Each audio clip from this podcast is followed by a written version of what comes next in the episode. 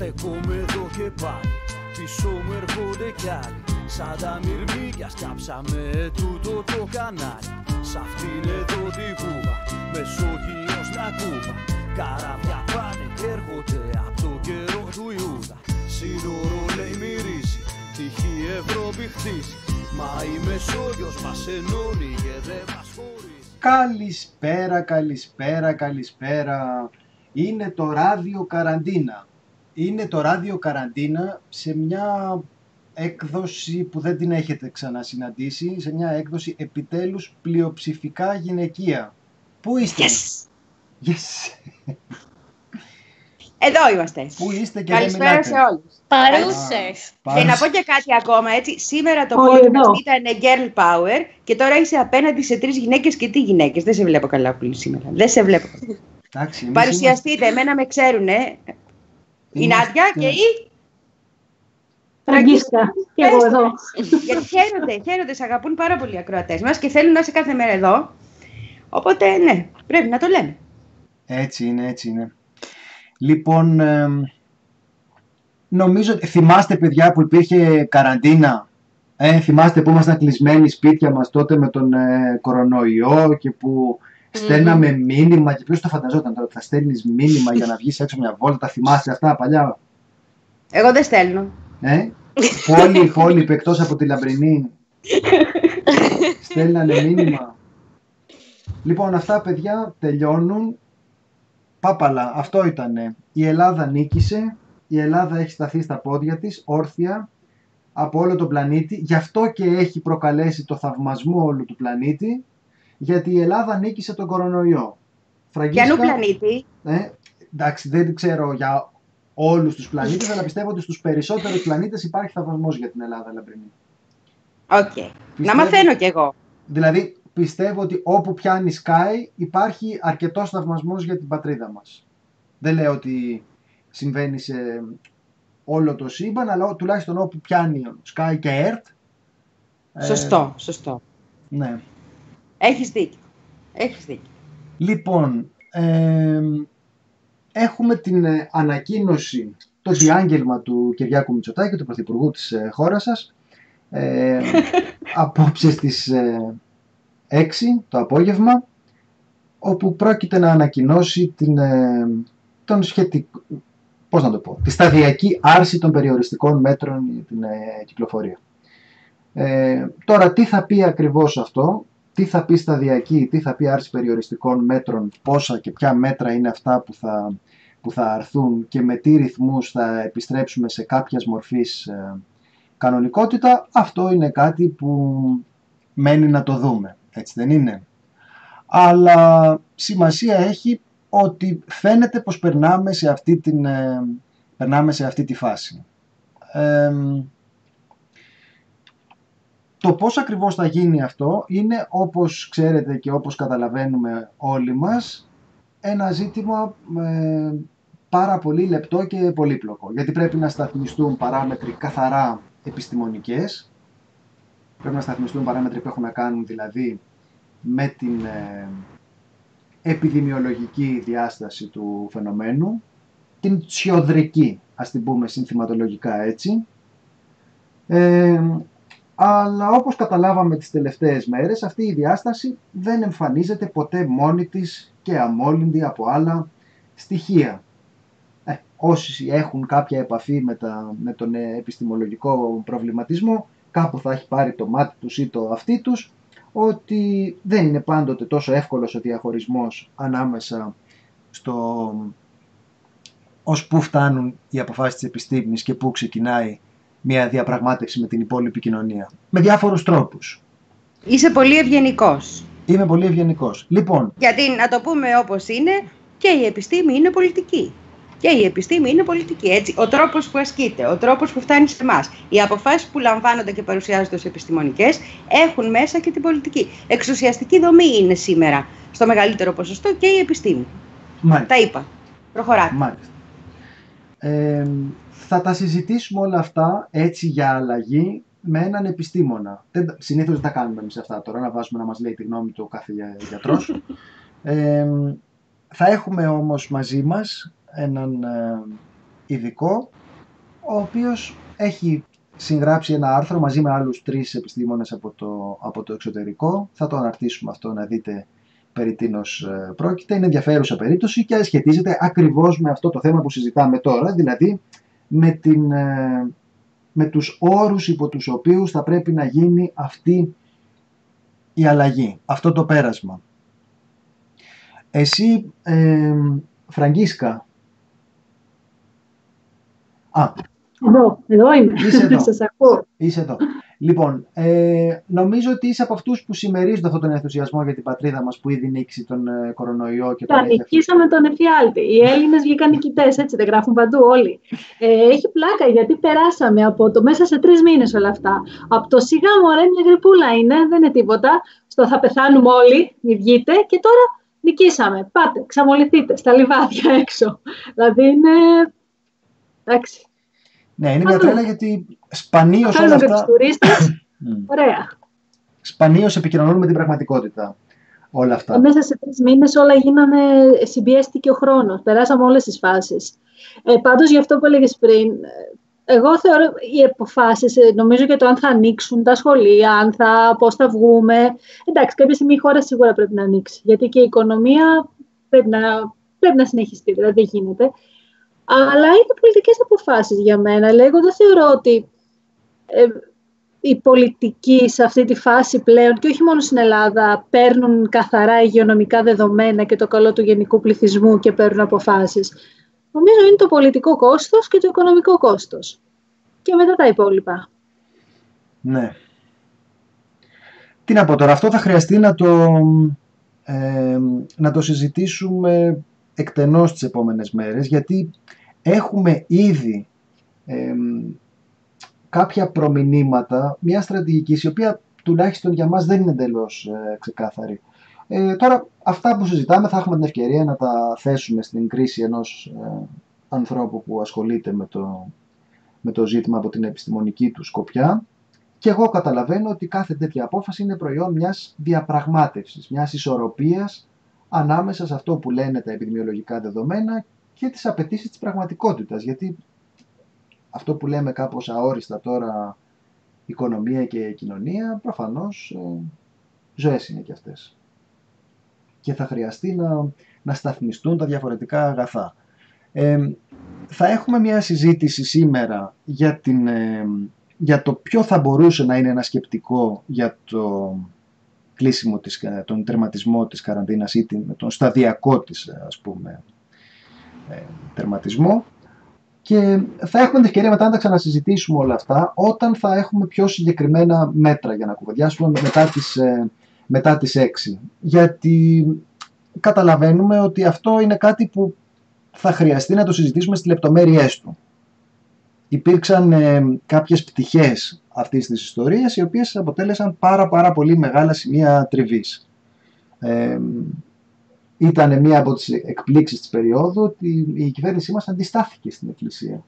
Έτσι δεν είναι; Λίγο πολύ, λίγο πολύ αντιστάθηκε. Δηλαδή μπορεί να υπήρξε, μπορεί να μην το χειρίστηκε όπως θα χειριζόταν οποιαδήποτε άλλη κοινωνική κατηγορία, αλλά πάντως δεν της έκανε το, το χατήρι.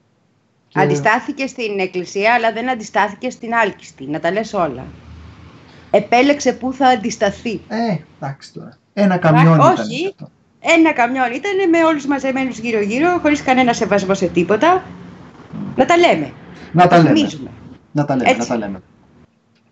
Λοιπόν, ε, Εγώ θεωρώ επίσης πολύ επικίνδυνο και αυτή τη νοοτροπία, επειδή μιλάμε και για τα μέσα μαζικής ενημέρωσης, ε, που, και, που περνιέται αυτό το, το μήνυμα το οποίο είναι λίγο στο υποσυνείδητο, αλλά μένει ότι τώρα τελείωσε το θέμα. Δηλαδή το μήνυμα που λαμβάνει κάποιος που βλέπει ειδήσεις, που παρόλο που λένε εντάξει μην εφησυχαζόμαστε, είναι ότι τώρα εντάξει νικήσαμε τον κορονοϊό και προχωράμε. Και νομίζω αυτό είναι κάτι που πρέπει οπωσδήποτε να, να σταματήσει. Δεν το βλέπω να γίνεται αυτό. Αλλά εγώ αυτό το θεωρώ πολύ επικίνδυνο, γιατί άμα κινδυνεύουμε να έρθουμε με ένα δεύτερο κύμα όχι, και να χάσουμε ό,τι υποτίθεται ότι κερδίσαμε, ας πούμε. Και έχει να κάνει πολύ με το ρόλο των μέσων ενημέρωσης αυτό. ναι. Δεν ξέρω, ε, σε μένα δεν είναι και απολύτως ε, σαφές, να πω την αλήθεια, ε, τι ακριβώς είναι αυτό που κερδίσαμε. Δεν έχω, ε, δεν έχω την intimate, αυτή την intimate σχέση με το Στιόδρα καταρχήν. Ε, νομίζω κερδίσαμε στο να μην έχουμε πάρα πολλές ε, πιθανότητα, μα τα πούνε οι γιατροί αυτά καλύτερα από μένα, αλλά θεωρώ ότι κερδίσαμε χρόνο. Αλλά τώρα, αν δεν αξιοποιήθηκε αυτό το διάστημα ή αξιοποιήθηκε, δεν ξέρω.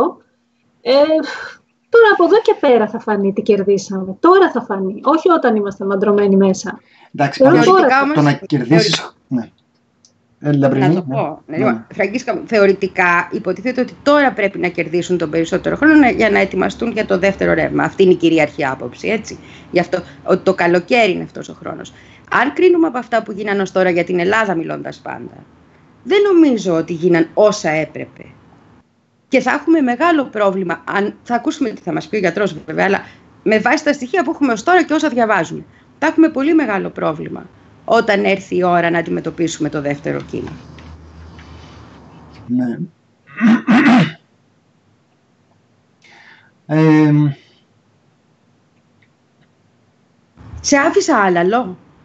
Κοίταξε να δεις, ο δικός μου ο προβληματισμός είναι ο εξής ότι όταν λέμε τι έχουμε κάνει, δεν εννοούμε το να κερδίσουμε χρόνο. Το να κερδίσουμε χρόνο ε, είναι μια παράταση προκειμένου να κάνουμε κάτι άλλο. Αυτό είναι. Δεν, οπότε όταν λέμε ότι κερδίσαμε, ότι κερδίσαμε χρόνο, δεν έχει κανένα νόημα να το, να το λέει κανείς αν δεν έχει γίνει αυτό το κάτι άλλο. Δηλαδή αν απλώς ε, κλωτσίσαμε λίγο πιο κάτω τα αποτελέσματα, δεν, δεν μπορώ να δω τι νόημα έχει αυτό.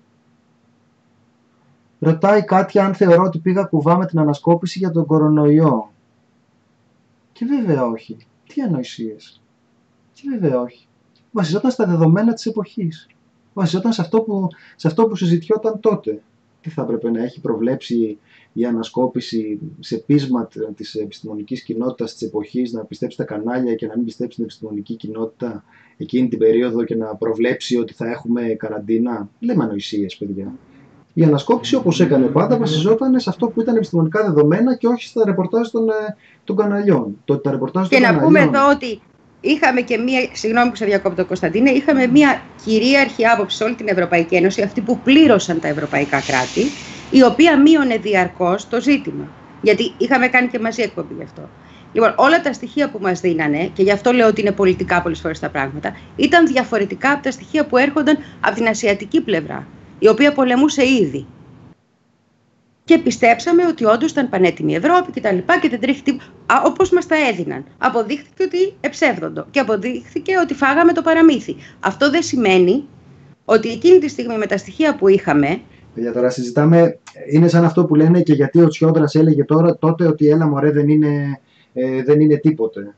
Δεν έχει νόημα αυτή, αυτή η κουβέντα και γιατί ο Παγκόσμιος Οργανισμός έλεγε έλα μωρέ δεν είναι, δεν είναι τίποτε. Θα εκτιμηθεί το τι το τι είναι εκ των υστέρων και σε οποιαδήποτε, σε οποιαδήποτε φάση αυτής της συζήτησης η ανασκόπηση πάντοτε βασίζεται στις καλύτερες διαθέσιμες πληροφορίες. Αν πιστεύει κανείς ότι εκείνη τη στιγμή είχε καλύτερες διαθέσιμες πληροφορίες από το ρεπορτάζ του Sky σε σχέση με τον Παγκόσμιο Οργανισμό Υγείας, ε, όπως νομίζετε, εγώ δεν έχω, δεν έχω ενοχές για το ότι το πρώτο επεισόδιο της ανασκόπησης έλεγε ότι αυτά που, αυτά που λέγανε τα κανάλια εκείνη τη στιγμή ήταν υπερβολικά. Τα κανάλια είναι το παραμύθι με τον ψεύτη βοσκό. Εκείνη τη στιγμή αυτό που είχαμε να κάνουμε ήταν αυτό που κάνουμε πάντοτε. Να συγκρίνουμε δηλαδή την επιστημονική συνένεση σε σχέση με τις ε, κραυγές. Και όταν λέω την επιστημονική συνένεση, εγώ αυτό λέω πάντοτε. Δεν λέω υπάρχει μια έρευνα εκεί. Δηλαδή, όταν μου λένε ότι υπάρχει ένας καθηγητής που είπε ότι θα νοσήσει το 50 με 70% του πλανήτη, αυτό δεν μου λέει κάτι εμένα. Δεν μου λέει κάτι. Δηλαδή, προφανώς το θεωρώ κουβέντα, κουβέντα πανικού. Δηλαδή, θα έχουμε ανοσία γέλη, ας πούμε, και περιλαμβάνει και τους ασυμπτωματικούς, περιλαμβάνει τι αυτό ε, περιλαμβάνει. Καταλάβατε. Δεν, είναι, δεν έχω καμία ενοχή γι' αυτό. Εγώ θα είχα ενοχές αν, σε κάποιο, αν σε κάποιο σημείο είχα πάει κόντρα στην ε, επιστημονική συνένεση ή από άγνοια, ας πούμε, είχα, ε, παρα, είχα παραθεωρήσει σημαντικές πτυχές του ζητήματος. Δεν έχω όμως τέτοιες, ε, δεν έχω όμως τέτοιες τύψεις. Καθόλου. Καθόλου. Και με πολύ μεγάλη, ε, με πολύ μεγάλη άνεση, όταν άλλαξαν τα, τα δεδομένα, η ανασκόπηση προσαρμόστηκε σε αυτό που, ε, σε αυτό που έγινε, λέγοντας ότι τα δεδομένα έχουν, τα δεδομένα έχουν αλλάξει. Τώρα εσείς αν έχετε προφητικές ικανότητες, δεν, μπορείτε να το συζητήσετε έτσι. Αυτά κάνει το να πίνεις ε, Ιταλικούς καφέδες και να μην πίνεις ελληνικό να μπορεί να σου το φλιτζάνι. Αυτό έχω να πω. Εντάξει, εντάξει. Μα από το φλιτζάνι περιμένουμε τώρα την. Ε, τις, ε... Από πού να περιμένεις αλλού, από πού, εδώ που μας φέρανε. Ε, θα ήθελα να μείνουμε λίγο ακόμα σε αυτό, μια που θα έχουμε την, ε, τη συζήτηση σε, σε λίγα λεπτά, ε, για να πούμε ότι μέσα στις επόμενες μέρες θα χρειαστεί να κάνουμε αυτή την κουβέντα και να δούμε και τι θα κάνουμε πρακτικά. Διότι φαντάζομαι ότι θα συμβούν δύο πράγματα. Είναι πάρα πολύ πιθανό ότι θα έχουμε αύξηση των θυμάτων. Η λογική αυτό λέει. Αν είχε κάποιο νόημα αυτό που κάναμε μέχρι τώρα, ε, προφανώς το να μην το κάνουμε θα συντελέσει αύξηση των ε, κρουσμάτων, άρα και των ε, θανάτων. Αυτό δεν λέει η λογική. Εκτός αν αυτό που κάναμε ήταν τελείως, με τελείως παράλογο, άσχετο. Φαντάζομαι πως όχι. Ε, δηλαδή, αυτό που έχουμε να περιμένουμε μπροστά μας είναι μία αύξηση των κρουσμάτων την οποία θα σταθμίζουν σε κάθε βήμα. Αυτό δεν λέγεται, αυτή δεν είναι η, η στάση που διαμορφώνεται. Ότι σε κάθε επόμενο βήμα σταθμίζουμε την, ε, το μέγεθος των ε, κρουσμάτων και των θανάτων βεβαίως και κρίνουμε.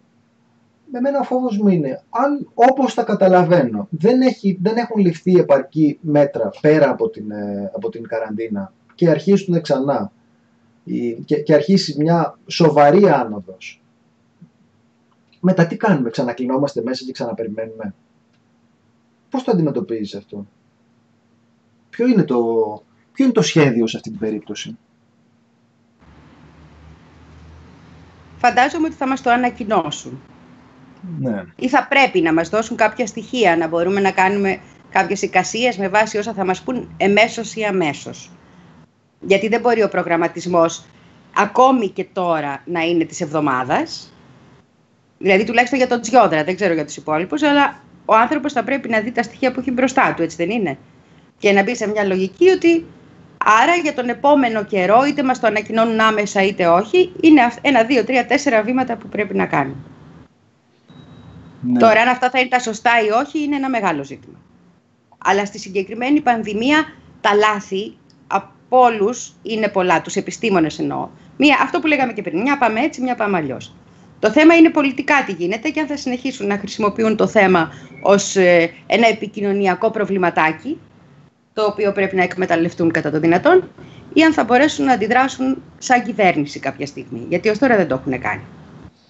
Ε, τώρα θα αρχίσει η Συγγνώμη, δεν σε διέκοψα. Ναι. Θα αρχίσει η επικοινωνιακή διαχείριση του ιού. Έχει ήδη αρχίσει, αλλά τώρα θα αρχίσει σε άλλο επίπεδο. Στο ότι, εντάξει, πέρα από το νικήσαμε και το ρίσκο είναι πάρα πολύ ελάχιστο, στο ότι είναι μια ασθένεια που αφορά υποκείμενα νοσήματα, ηλικιωμένες, δηλαδή θα αρχίσει σιγά σιγά αυτό να κανονικοποιείται για μένα, έτσι ώστε να μπορούμε να ξεχυνόμαστε ελεύθεροι στα λιβάδια, να καταναλώνουμε, να κάνουμε τα πάντα και να μην αναρωτιόμαστε πολύ για το πόσο έτοιμοι είμαστε. Εντάξει. Ε, δεν νομίζω το κάνει μόνο η Ελλάδα βέβαια αυτό, αλλά τώρα συζητάμε για την Ελλάδα βέβαια. Και έχουμε κι άλλο ένα στοιχείο που είναι το πόσο έχει ανέβει η δημοφιλία όλων των ηγετών οι οποίοι αντιμετώπισαν σε κάθε χώρα έτσι, την κρίση αυτή, ακόμη και εκεί που έχουμε τεράστιο αριθμό θυμάτων είναι παντού, ακόμη και στη Γαλλία που πρέπει να ήταν στο ναδύρ, ας πούμε, της ε, δημοτικότητάς του, ο Μακρόν, έχουμε άνοδο της ε, δημοφιλίας. Κανείς τους, όντως, όπως γράφουν εδώ και στο chat, δεν θα αφήσει και η δική μας να χαθεί αυτό. Είναι κάτι το οποίο θέλουν να εκμεταλλευτούν. Γι' αυτό συστάγαμε άλλωστε ότι πιθανότατα θα πάμε σε εκλογές το, το φθινόπωρο, έτσι. Ναι. Ναι, που η μεγάλη ανησυχία μας εμάς τώρα είναι ποιος θα, ποιος θα εκλεγεί. Καταλαβαίνεις. Ε, ναι. Γράφει ο Φρίντριχ Νίτσε που ευχαριστούμε που είναι μεγάλη τιμή για όλους μας. Δεν έχουμε πολλούς φιλοσόφους που μπαίνουν στο chat. Ε, δεν θα επιτρέψουν να αμαυρωθεί και τώρα που γλυκάθηκαν ο Κούλης και ο Τσιόδρας και ο Νικόλας Μορένος γράφει και να προκύψουν παραπάνω κρούσματα πιστεύεις ότι θα το μάθεις; Πιστεύω ότι θα το μάθω. Δηλαδή, τα κρούσματα δεν τα ξέρουμε, δεν τα μετράμε. Αυτή είναι η πραγματικότητα, προφανώς. Αλλά, παιδιά, αν έχουμε παραπάνω κρούσματα, θα έχουμε και παραπάνω θανάτους και αυτό θα το μάθουμε.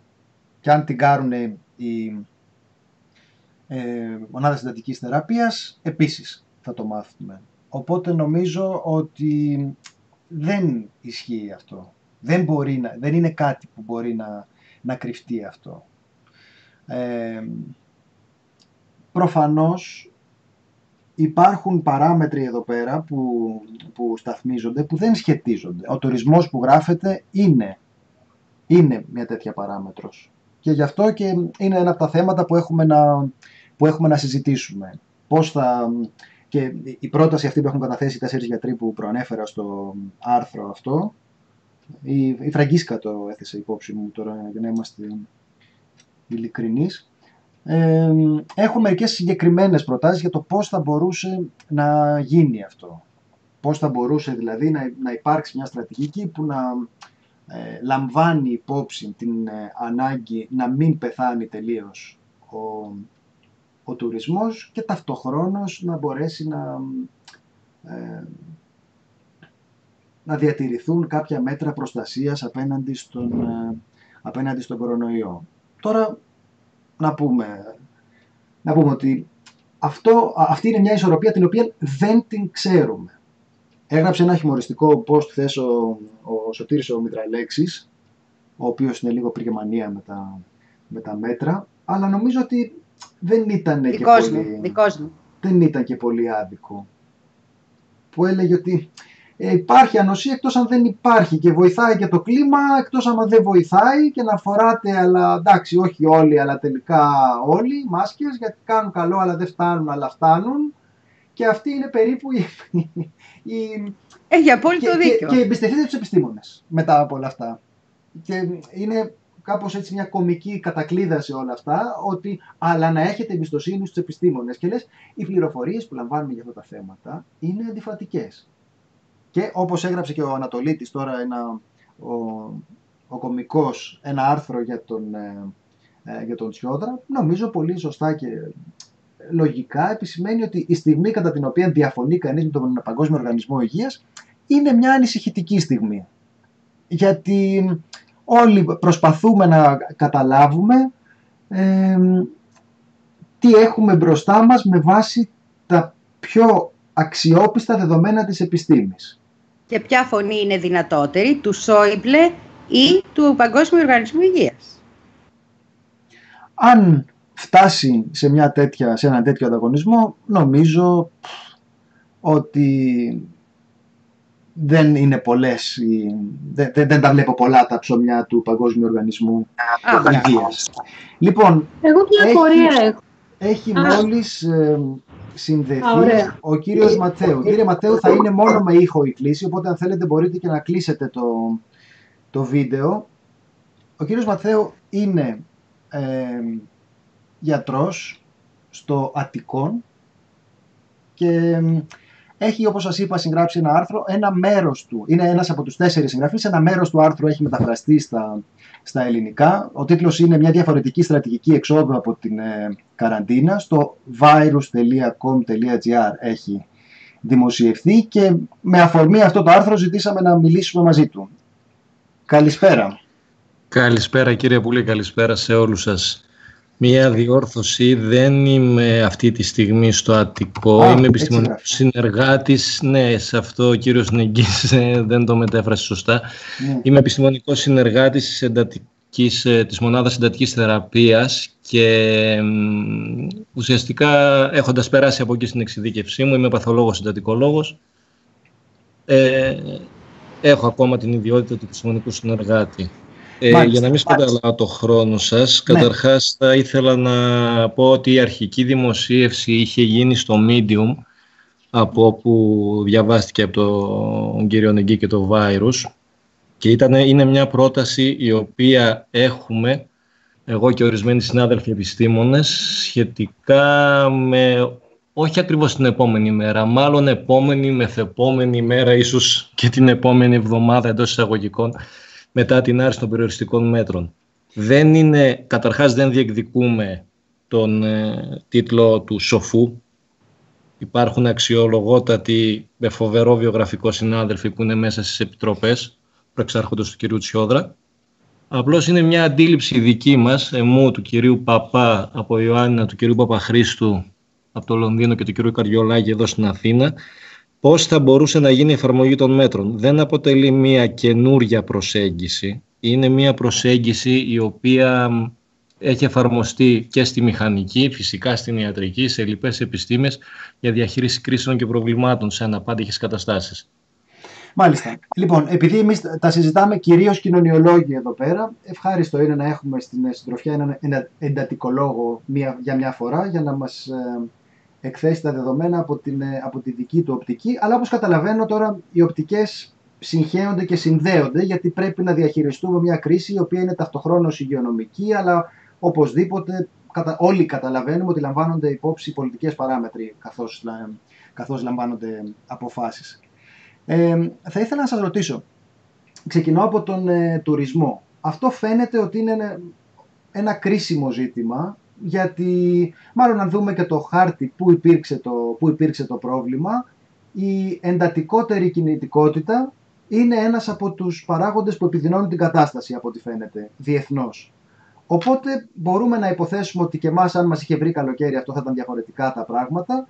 Και υπάρχει η εύλογη ανησυχία τι θα γίνει όταν θα αρχίσει να μετακινείται περισσότερος κόσμος. Θέλετε να μας πείτε, έχετε κάποιες προτάσεις στο άρθρο, θέλετε να εξηγήσετε πώς νομίζετε ότι θα μπορούσε να αντιμετωπιστεί αυτό; Σε συνθήκες μη ε, πλήρους απαγόρευσης.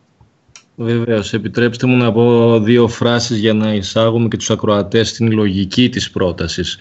Προφανέστατα αυτό που βιώνουμε παγκοσμίως είναι κάτι πρωτόγνωρο, τουλάχιστον για τη δική μας τη γενιά. Σίγουρα είναι πρωτόγνωρο σε συνδυασμό με την επιστημονική ικανότητα και δυνατότητες που υπάρχουν να αναλύσουμε αυτό το φαινόμενο. Συνταγές εξόδου δεν υπάρχουν. Πραγματικά τώρα το ζούμε όλοι. Ό,τι όμως προσπαθήσουμε να εφαρμόσουμε, γιατί βλέπουμε ότι από κράτος σε κράτος αλλάζει η, η πρόταση και τι τελικά αποφασίζει να αποφασίζεται να ακολουθηθεί. Σίγουρα έχει να κάνει και με το τι αποφάσεις παίρνει κάθε κοινωνία και κάθε κυβέρνηση. Άλλο, άλλη ιστορία αυτή, δεν θα εμβαθύνω σε αυτό. Θα πρέπει να εντοπίσουμε όλες μας τις προσπάθειες σε τρεις άξονες. Ένα, να μην υπάρξουν υποτροπές, να μην υπάρξει ένα νέο επιδημικό κύμα, ή πιο σωστά να μπορέσουμε να το σμπρώξουμε παραπίσω όσο γίνεται, γιατί δυστυχώς μάλλον θα υπάρξει. Δεύτερον, οι τεράστιες πιέσεις τις οποίες υπόκειται η κοινωνία σε ψυχικό επίπεδο, σε κοινωνικό επίπεδο, σε οικονομικό επίπεδο είναι τεράστιες. Θα πρέπει να γίνει μια σταδιακή μετάβαση όσο μπορούμε να μειώσουμε αυτές τις πιέσεις, ο καθένας από τον κλάδο του και ειδικά για την Ελλάδα να λάβουμε υπόψη τα ιδιαίτερα χαρακτηριστικά της Ελλάδας. Πολλά νησιά, ε, έντονο ανάγλυφο με βουνά που λίγο πολύ χωρίζει την χώρα σε περιφέρειες με αποτέλεσμα να κάνει πιο εύκολο τον έλεγχο. Ειδικά για το τουριστικό που με ρωτάτε για να μην μακρηγορώ. Στα νησιά αναμένουμε παραδοσιακά, είχαμε μεγάλο μέρος του τουρισμού που ήταν και σημαντικό μέρος του ΑΕΠ. Θέλουμε τουρίστες. Το θέμα είναι πώς μπορούμε να εξασφαλίσουμε την όσο το δυνατόν αυξημένη τουριστική κίνηση χωρίς να παραβιάσουμε τον πρώτο βραχίωνα αντιμετώπισης μετά την άρση των μέτρων. Πώς θα γίνει να μην έχουμε υποτροπές. Αυτό μπορεί να γίνει με διάφορους τρόπους. Όταν μιλάμε για νησιά με μεγαλύτερη και υπηρετικούς προορισμούς, με μεγαλύτερη δυνατότητα υποδομών, με περισσότερους ε, επιστημονικούς ε, οργανισμούς και προσωπικό, ε, αυτοί από μόνοι τους μπορούν να λειτουργήσουν ως εντός εισαγωγικών και συγχωρήστε με τον όρο hot spots. Σε κάθε περίπτωση θα πρέπει να υπάρχει αυστηρός έλεγχος των εισρώων, ποιοι έρχονται, από πού έρχονται. Αν είναι χώρες με υψηλό επιδημιολογικό φόρτο, όταν υπάρχουν πολλά κρούσματα, δεν νομίζω ότι είναι πολύ σοφή κίνηση να δεχτούμε να μπουν αθρώα τουρίστες θα πρέπει να γίνεται από συγκεκριμένα hubs εισόδου. Για παράδειγμα... Προτείνεται δύο αεροδρόμια. Να γίνει... ναι, τα ναι, γιατί θα πρέπει να είναι κάποια αεροδρόμια τα οποία προφανώς έχουν, μπορούν να εξυπηρετήσουν μεγάλο φόρτο ε, διαρχομένων, αλλά να είναι και ελεγχόμενες οι είσοδοι. Γενικώ η λογική είναι μια διασμερισματοποίηση της χώρας με σημαντικό έλεγχο στις εισόδους ε, είτε πρόκειται για αεροδρόμια, είτε πρόκειται για οδικούς άξονες, είτε για οτιδήποτε. Δηλαδή, πρακτικά δηλαδή, τους λέμε ότι προσγειώνονται όλοι στην ε, Κρήτη, ας πούμε, ούτως ώστε αν έχουμε κρούσματα να περιοριστούν στην Κρήτη. Αυτό λέμε πρακτικά ότι θα, συνέβαινε. Αυτό, αυτό που λέμε είναι σε πρώτη φάση να υπάρχει έλεγχος τι μπαίνει και τι βγαίνει όσο γίνεται. Ο έλεγχος αυτός τι έλεγχος είναι, πώς τους ελέγχουμε δηλαδή; Κάνουμε τεστ στους ανθρώπους που έρχονται, τι κάνουμε; Θα φτάσουμε και εκεί εδώ γιατί είναι ένα τεράστιο θέμα. Ε, και το θέμα δεν είναι μόνο ποιος μπαίνει και ποιος βγαίνει, αλλά και ποιος κινείται μέσα.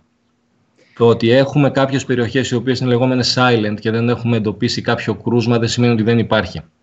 Δεν σημαίνει ότι δεν περνάει στο πόδι. Ε, επιτρέψτε μου λίγο να, να ρωτήσω εδώ πέρα. Λέμε ότι δεν είναι ανοιχτά όλα τα αεροδρόμια, είναι κάποια προκειμένου να μπορούμε να έχουμε ε, συστηματικότερο έλεγχο. Πείτε μας πώς είναι αυτός ο έλεγχος. Τι κάνουμε, τους μετράμε τη θερμοκρασία όταν έρχονται, τι κάνουμε, πώς είναι δηλαδή αυτός ο έλεγχος. Κάνουμε τεστ κάποιου τύπου που ξέρουμε ποια είναι αυτά και το κάνουμε σε όλο τον κόσμο που ταξιδεύει. Τι ακριβώς κάνουμε. Το μεγάλο πρόβλημα με την νόσο είναι ότι μπορεί να υπάρξει μια σημαντική περίοδος ε, στον καθέναν από εμάς για την οποία είμαστε φορείς. Δεν εμφανίζουμε συμπτώματα, παρόλα αυτά μεταφέρουμε το μικρόβιο, τον ιό. Ακόμα χειρότερα, όταν έχουμε ε, φορεία του ιού, μπορεί να το μεταδίδουμε έτσι, χωρίς να εκδηλώσουμε συμπτώματα. Δεν είναι όπως με κάποιες άλλες ιογενείς λοιμώξεις που μόλις αρχίσουμε να έχουμε πυρετό, μεταδίδουμε. Με αποτέλεσμα, όπως καταλαβαίνετε, μπορεί αυτή τη στιγμή που μιλάμε, εγώ που είμαι εντελώς καλά, για την οικογένειά μου να τους μεταδίδω χωρίς καν να το καταλαβαίνω. Οπότε, το να γυρίσω να πω ότι ελέγχω αυτόν που μπαίνει μέσα στη χώρα τη στιγμή που μπαίνει τον βρίσκω αρνητικό και είναι όλα μια χαρά, δεν είναι σωστή προσέγγιση. Γιατί υπάρχει μια λανθάνουσα περίοδος στην οποία μπορεί να ξεφύγει. Ο έλεγχος θα πρέπει να συνεχίζει να υπάρχει και με διάφορα κλιμάκια στην κοινότητα. Υπενθυμίζω ότι η πρότασή μας είναι ένας γενικός κανόνας. Δεν είναι τυχαίο ότι στο διάγγελμα σήμερα ο κύριος Πρωθυπουργός θα τοποθετηθεί ο κύριος Σόδρας και μετά θα τοποθετηθούν και όλοι οι αρμόδιοι υπουργοί για το τι μέτρα προτείνουν κατά τομέα. Θα πρέπει να υπάρχουν ναι. Κλιμάκια, θα πρέπει να υπάρχουν μέσα ατομικής προστασίας, θα πρέπει, ακόμα και στα ξενοδοχεία, στους λοιπούς τουριστικούς χώρους, μαντιλάκια, αντισηπτικά. Να, να σας ρωτήσω κάτι που... Ναι. Ολοκληρώσω τη φράση και να σας ε, κάνω μια ερώτηση. Όσον αφορά τον έλεγχο σύντομα και χωρίς να κουράζομαι τεχνικές λεπτομέρειες, είναι οι τρόποι ανείχνευσης που έχουμε για να δούμε αν κάποιος φέρει τον ιό ή όχι, είναι χονδρικά δύο. Μία είναι η λεγόμενη PCR που ανοιχνεύει γενετικό υλικό του ιού και είναι η μέθοδος αναφοράς, η οποία όμως δεν είναι ούτε εύκολη, ούτε γρήγορη, ούτε φθηνή. Και υπάρχει και αυτό που ακούμε σε πάρα, πολλούς, ε, σε πάρα πολλές περιπτώσεις, τα γρήγορα αντιγονικά τεστ, τα rapid tests. Ναι. Αυτά δεν ανοιχνεύουν την ύπαρξη του ιού. Ανοιχνεύουν μια πιθανή απάντηση που έχει ο οργανισμός μας απέναντι στον ιό. Ανοιχνεύει αντισώματα. Αν έχει προσβληθεί κάποιος, αν έχει αναπτύξει αντισώματα, κάποια από αυτά τα τεστ θα τα εντοπίσουν. Το πρόβλημα είναι ότι τα πιο πολλά τεστ που κυκλοφορούν δεν έχουν περάσει έλεγχο από τις ρυθμιστικές αρχές, δεν ξέρουμε πόσο αποτελεσματικά είναι. Υπάρχει καθυστέρηση στην απάντηση του οργανισμού. Ναι. Τρίτον, ε, σε κάποιες περιπτώσεις δεν αναπτύσσονται αντισώματα από κάποιους που νοσούν. Και τέταρτον, το ότι θα βγω αυτή τη στιγμή να περάσω ένα rapid test και να κρυθώ ως υγιής δεν με διασφαλίζει για το τι θα συμβεί στην επόμενη ώρα με τους ανθρώπους που θα αναστραφώ γύρω μου. Λογικό. Να σας πω κάτι τώρα. Δεν είμαι το... αντιληπτός, ε, όχι, όχι, διακόψτε με, δεν ξέρω, λοιπόν, προσπαθώ να τα πω όσο ένα... πιο απλά γίνεται. Κατανοητό. Λοιπόν, ένα ερώτημα που, που μας ε, ταλαιπωρεί αυτές τις μέρες Ακούγομαι. και προσπαθούμε να σκεφτούμε... Με ακούτε; Ναι, σας ακούμε. Δεν ξέρω Κωνσταντίνος αν... Λοιπόν. Μήπως έπαθε κάτι με το μικρόφωνο. Τι έγινε, δεν με ακούτε; Τα λέτε μια χαρά, δηλαδή είναι κατανοητά βεβαίως, μην το συζητάτε καθόλου.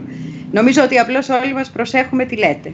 Ναι. Ε, Από λοιπόν. εκεί και πέρα ε, υπάρχουν πάρα πολλές ε, παράμετροι που πρέπει να ληφθούν υπόψη. Όσον αφορά τη χρήση μασκών. Ε, Αυτό έγινε και μεγάλο ζήτημα τελευταία. Ναι. Αν καλώς ναι, Κύριε Μαθαίου, με, με ακούτε ναι. τώρα; Βεβαίως. να, να σας κάνω μια ερώτηση θέλω. Είναι, είναι κάτι το οποίο το συζητάμε εδώ πέρα αρκετά και με ενδιαφέρει πολύ τι, τι, έχει, τι σκέφτεστε εσείς για αυτό. Είπατε κι εσείς να σπρώξουμε παραπίσω. Αν μπορούμε να καθυστερήσουμε την, ε, το να προσβληθεί μεγάλο κομμάτι του πληθυσμού από τον, ε, από τον ιό. Και ε, το ερώτημα που έχουμε ως προς αυτό είναι το εξής. Άντε και το, και το κάναμε αυτό. Αν στο μεταξύ δεν έχουν ληφθεί κάποια μέτρα, δεν ξέρω τι θα μπορούσαν αυτό, να, κάποια προστασία του συστήματος υγείας που έχει να κάνει με τον αριθμό των μονάδων εντατικής θεραπείας, την, την δυνατότητά μας να κάνουμε μαζικότερα τεστ. Αν δεν έχουν γίνει αυτά, γιατί δεν βρισκόμαστε εκεί που βρισκόμασταν πριν από λίγες εβδομάδες; Τι έχει αλλάξει; Γιατί αν το καθυστερούμε, αλλά πάλι αντιμετωπίζουμε έναν κίνδυνο μετάδοσης, όπως αυτόν όταν μπήκαμε στην καραντίνα, τότε δεν είναι πολύ κατανοητό τι ακριβώς ε, κάνουμε. Ε, αυτό μπορεί να έχει σχέση και με την ερώτηση που μας κάνουν εδώ πέρα στο chat και που ζητούν να, να απαντήσετε για την άνοδο της θερμοκρασίας. Ε, ε, εγώ ξέρω ότι η οδηγία του Παγκόσμιου Οργανισμού Υγείας είναι ότι δεν έχει επιβεβαιωθεί ότι η άνοδος της θερμοκρασίας θα, θα βελτιώσει τα πράγματα. Αλλά αν θέλετε πείτε μας εσείς ποια είναι ναι. η δική σας η επιστημονική άποψη. Ποια είναι Ας ξεκινήσουμε από το τελευταίο. Ε, γενικά το πώς επηρεάζεται η εξάπλωση μιας επιδημίας χονδρικά μπορούμε να θεωρήσουμε ότι εξαρτάται από τρεις ομάδες παραγόντων.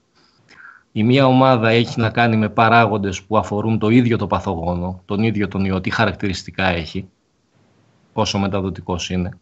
Η δεύτερη ομάδα παραγόντων είναι τα περιβαλλοντικά χαρακτηριστικά, θερμοκρασία, υγρασία κλπ. κλπ.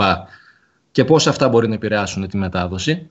Και η τρίτη ομάδα χαρακτηριστικών που επηρεάζουν την επιδημία είναι ε, αυτά που σχετίζονται με τους ξενιστές, με εμάς τους ανθρώπους. Πώς συμπεριφερόμαστε, τι επαφές έχουμε, ποια είναι η ίδια η δομή της κοινωνίας, αν αυτή η κοινωνία είναι διασπασμένη ή είναι πιο μαζική, δεν ξέρω αν είναι δόκιμος ο όρος όπως είναι η ελληνική, πόσο παγκοσμιοποιημένη είναι. Δεν είναι τυχαίο ότι η επιδημία ξεκίνησε σε χώρες οι οποίες είχαν μεγάλη επικοινωνία με Κίνα και μάλιστα από τα major transport hubs Μιλάνο, Παρίσι, Λονδίνο, Νέα Υόρκη. Από εκεί και πέρα, ε, όλες αυτές οι παράμετροι παίζουν τον ρόλο τους λιγότερο ή περισσότερο. Από τελευταίες μελέτες που έχουν βγει φαίνεται ότι η θερμοκρασία και η υγρασία έχουν κάποιον ρόλο στη μετάδοση του ιού. Αλλά να σας δώσω ένα απλό παράδειγμα. Αν υποθέσουμε ότι ναι, η θερμοκρασία η πιο υψηλή ενδεχομένως μειώνει τη μεταδοτικότητα και είμαστε αυτή τη στιγμή 10 άνθρωποι και μιλάμε. Αν μιλούσαμε διαδικτυακά, αντί να μιλάμε διαδικτυακά, ήμασταν στο ίδιο τραπέζι, σε μισό μέτρο απόσταση ένας από τον άλλον όση θερμοκρασία και να έχει κύριε Βουλή, δεν νομίζω ότι δεν θα μολυνόμασταν. Εγώ καταλαβαίνω ότι πρακτικά, αν έχει υψηλή θερμοκρασία, θα είμαστε σε ανοιχτούς χώρους, σε λίγο μεγαλύτερη απόσταση από ό,τι Επηρεάζει λίγο τη μετάδοση. Πρακτικά, εντάξει, το αντιλαμβάνομαι ω ένα σημείο. Φαίνεται ότι είναι μείζον παράγοντας όμως που θα ναι. επηρεάσει. Υπάρχουν πολύ πιο σημαντικές παράμετροι που θα επηρεάσουν Οπότε, τη μετάδοση. Τι ακριβώς κερδίζουμε αναβάλλοντας; Η παράταση ε, των μέτρων, εάν υποθέσουμε ότι κατά το μεγαλύτερο ποσοστό εφαρμόζονται, έχει ε, ως αποτέλεσμα να δημιουργείται ένα φράγμα ανάμεσα σε πιθανούς φορείς με λοιπούς συνανθρώπους. Αυτό έχει ως αποτέλεσμα να μειώνεται πάρα πολύ μετά. Θα σας δώσω κάποια πολύ χονδρικά και απλοϊκά νούμερα. Ναι. Αν υποθέσουμε ότι ο καθένας από εμάς σε κάθε κύκλο νόσου, υπολογίστε χονδρικά πέντε μέρες συμπλήν, επηρεάζουμε ε, και κολλάμε δύο άτομα ακόμα, σε δέκα κύκλους θα έχουμε 1024 κρούσματα από έναν αυτό το περίφημο R0 που έχουμε ακούσει όσοι έχουμε ακούσει. Ναι, ναι, ναι. Εάν ο ρυθμός αυτός, ο καθένας από εμάς σε κάθε κύκλο κολλάει τρία άτομα, μόλις ένα άτομο παραπάνω, σε 10 κύκλους, πολύ χονδρικά έχουμε 54.000 κρούσματα. Ξαναλέω, είναι πολύ απλοϊκό το μοντέλο, είναι απλή. Είναι το μοντέλο με το οποίο λαμβάνονται οι αποφάσει. Είναι αυτό που έλεγε η Μέρκελ. Μεταδοτικό. Αν κολλάω 1,1, αυτό σημαίνει ότι τον Οκτώβριο έχει καταρρεύσει το σύστημα υγείας της Γερμανίας. Οπότε... Προσέξτε κάτι ενδιαφέρον όμως. Με ναι. έναν ρυθμό τρία άτομα, όταν στον τρίτο κύκλο επιβληθούν σκληρά μέτρα, το social distancing που λέμε, αντί για 54.000 κρούσματα θα είναι κάτω από 1.000. Έχει τεράστια σημασία το να μην μολύνουμε ο ένας τον άλλον. Και αυτό ένας σε πολύ σημαντικό ποσοστό και κατά το δυνατόν επιτυγχάνεται ναι. με αυτά ναι. της κοινωνικής ναι, Να επανέλθω λίγο στην ερώτηση. Αυτό το καταλαβαίνω. Όσο είμαστε κλεισμένοι στα σπίτια μας, δεν μολύνουμε τόσο. Ε, μειώνονται δραστικά οι πιθανότητες να μολύνουμε ένας τον άλλο. Πάλι κάπου βγαίνουμε, πάμε στο σούπερ μάρκετ, ξέρω εγώ, έστω ότι υπάρχουν όλα αυτά, αλλά σε γενικές γραμμές λέμε ότι μειώνεται δραστικά η πιθανότητα να μολύνουμε ένας τον άλλο. Δεν μπορούμε, όπως είπε και ο κύριος Τσιόδρας, δεν μπορούμε να μείνουμε για πάντα κλεισμένοι στα σπίτια μας, οπότε κάποια στιγμή θα βγούμε. Οπότε το ερώτημα είναι, θα αντιμετωπίσουμε τον ίδιο κίνδυνο απλώς λίγο αργότερα; Γιατί αν καταλαβαίνω καλά τώρα τα, το ποσοστό του πληθυσμού που έχει νοσήσει ως ποσοστό του γενικού πληθυσμού είναι πάρα πολύ μικρό. Ισχύει. Οπότε δεν καταλαβαίνω εγώ ε, ως παρατηρητής εξωεπιστημονικός ας πούμε, χωρί, χωρίς να συμμετέχω στην επιστημονική συζήτηση, ως κάποιος πρέπει να κλειστεί σπίτι του. Δεν καταλαβαίνω γιατί όταν πια με εξαμολύσουν από το σπίτι μου και βγω έξω, έστω και με κάποια περιοριστικά μέτρα, μέχρι 10 άτομα, ε, δεν είναι ανοιχτές οι παιδικές χαρές, τα γυμναστήρια, τα καταλαβαίνω αυτά. Αλλά γιατί δεν θα έχουμε τους, δεν θα αντιμετωπίζουμε τους ίδιους κινδύνους. Αν αυτός ο χρόνος είχε αξιοποιηθεί προκειμένου να οργανωθούν κάποιες άμυνες υγειονομικές εντελώς συγκεκριμένες σαν αυτές που προτείνονται από την επιστημονική κοινότητα θα το καταλάβαινα. Αν δεν έχει γίνει αποτελεσματικά αυτό, εγώ ε, λέω ειλικρινά ότι δεν καταλαβαίνω τι κάνουμε. Φοβάμαι δηλαδή, και αυτός είναι ένας πολύ, πολύ πραγματικός και πρακτικός φόβος, ότι κάποια στιγμή ε, λέμε ότι δεν μπορούμε, δεν αντέχουμε να παραμείνει η οικονομία σε, ε, στο πώς για τόσον, για τόσον καιρό, οπότε αρχίζουμε σιγά σιγά να επιτρέπουμε στον κόσμο να βγαίνει από το, από το σπίτι του, αλλά έχουμε μπροστά μας είτε θανάτους είτε μια καινούργια καραντίνα. Τα λέω καλά ή κάτι μου διαφεύγει; Έτσι είναι τα πράγματα. Γενικώς ε, και σε αυτή τη λογική κινείται και η δική μας πρόταση και φαντάζομαι η πρόταση του κάθε εχέφρονος επιστήμονα είναι ότι ο ιός θα κάνει την δουλειά του. Η δική μας προσπάθεια είναι να μην τον αφήσουμε να κάνει τη δουλειά του και αυτό γίνεται με δύο ουσιαστικές και βασικότατες προϋποθέσεις. Η μία είναι να μπορέσουμε να τον εντοπίσουμε έγκαιρα και υπάρχουν πολλά εργαλεία, μεθοδολογικά εργαλεία για αυτό, τα, τα γνωρίζει πάρα πολύ καλά η αρμόδια επιτροπή και τα εφαρμόζει. Πείτε μας ποια είναι. Από την, από, ε, είναι ειδικές υποδημολογικές προσεγγίσεις. Δεν είναι, είναι πολύ τεχνική όρη για να τα αναλύσουμε εδώ. Ας πούμε, όταν εμφανιστεί ένα κρούσμα, όσα συνέβη στο, στα θεραπευτήρια των δυτικών προαστίων, πώς θα αντιμετωπιστεί αυτό το πράγμα για να μαζευτεί, να μην επεκταθεί. Το ένα κομμάτι είναι να εντοπιστεί λοιπόν έγκαιρα και κυρίως σε αυτή τη λογική προτείνεται, είναι, είναι η δική μας πρόταση και το δεύτερο είναι άπαξ και το βρήκες που είναι το δεύτερο κομμάτι της πρότασής μας, στο οποίο δεν δίνουμε τόσο βάρος λόγω χώρου της δημοσίευσης, είναι τι τα κάνεις. Τα βρήκες. Τι θα τα κάνεις μετά; Μπορείς να τα βρεις χωρίς τεστ. Ε, τα τεστ είναι πολύ σημαντικό εργαλείο, δεν είναι το μόνο εργαλείο. Ποιο άλλο; Όπως σας είπα και με τεστ έστω ότι κάποιος είναι αρνητικός Κατα, καταλαβαίνω. και παρόλα αυτά βγαίνει ότι είναι θετικός. Ε, αυτός πιθανότατα σε κάποια στιγμή θα κάνει συμπτώματα. Δεν υπάρχει περίπτωση κάποιο πραγματικό κρούσμα, είναι μικρές πιθανότητες να μην το πάρουμε έγκαιρα. Εννοείται όσο πιο έγκαιρα το πάρουμε είδηση, τόσο καλύτερα για τον περιορισμό.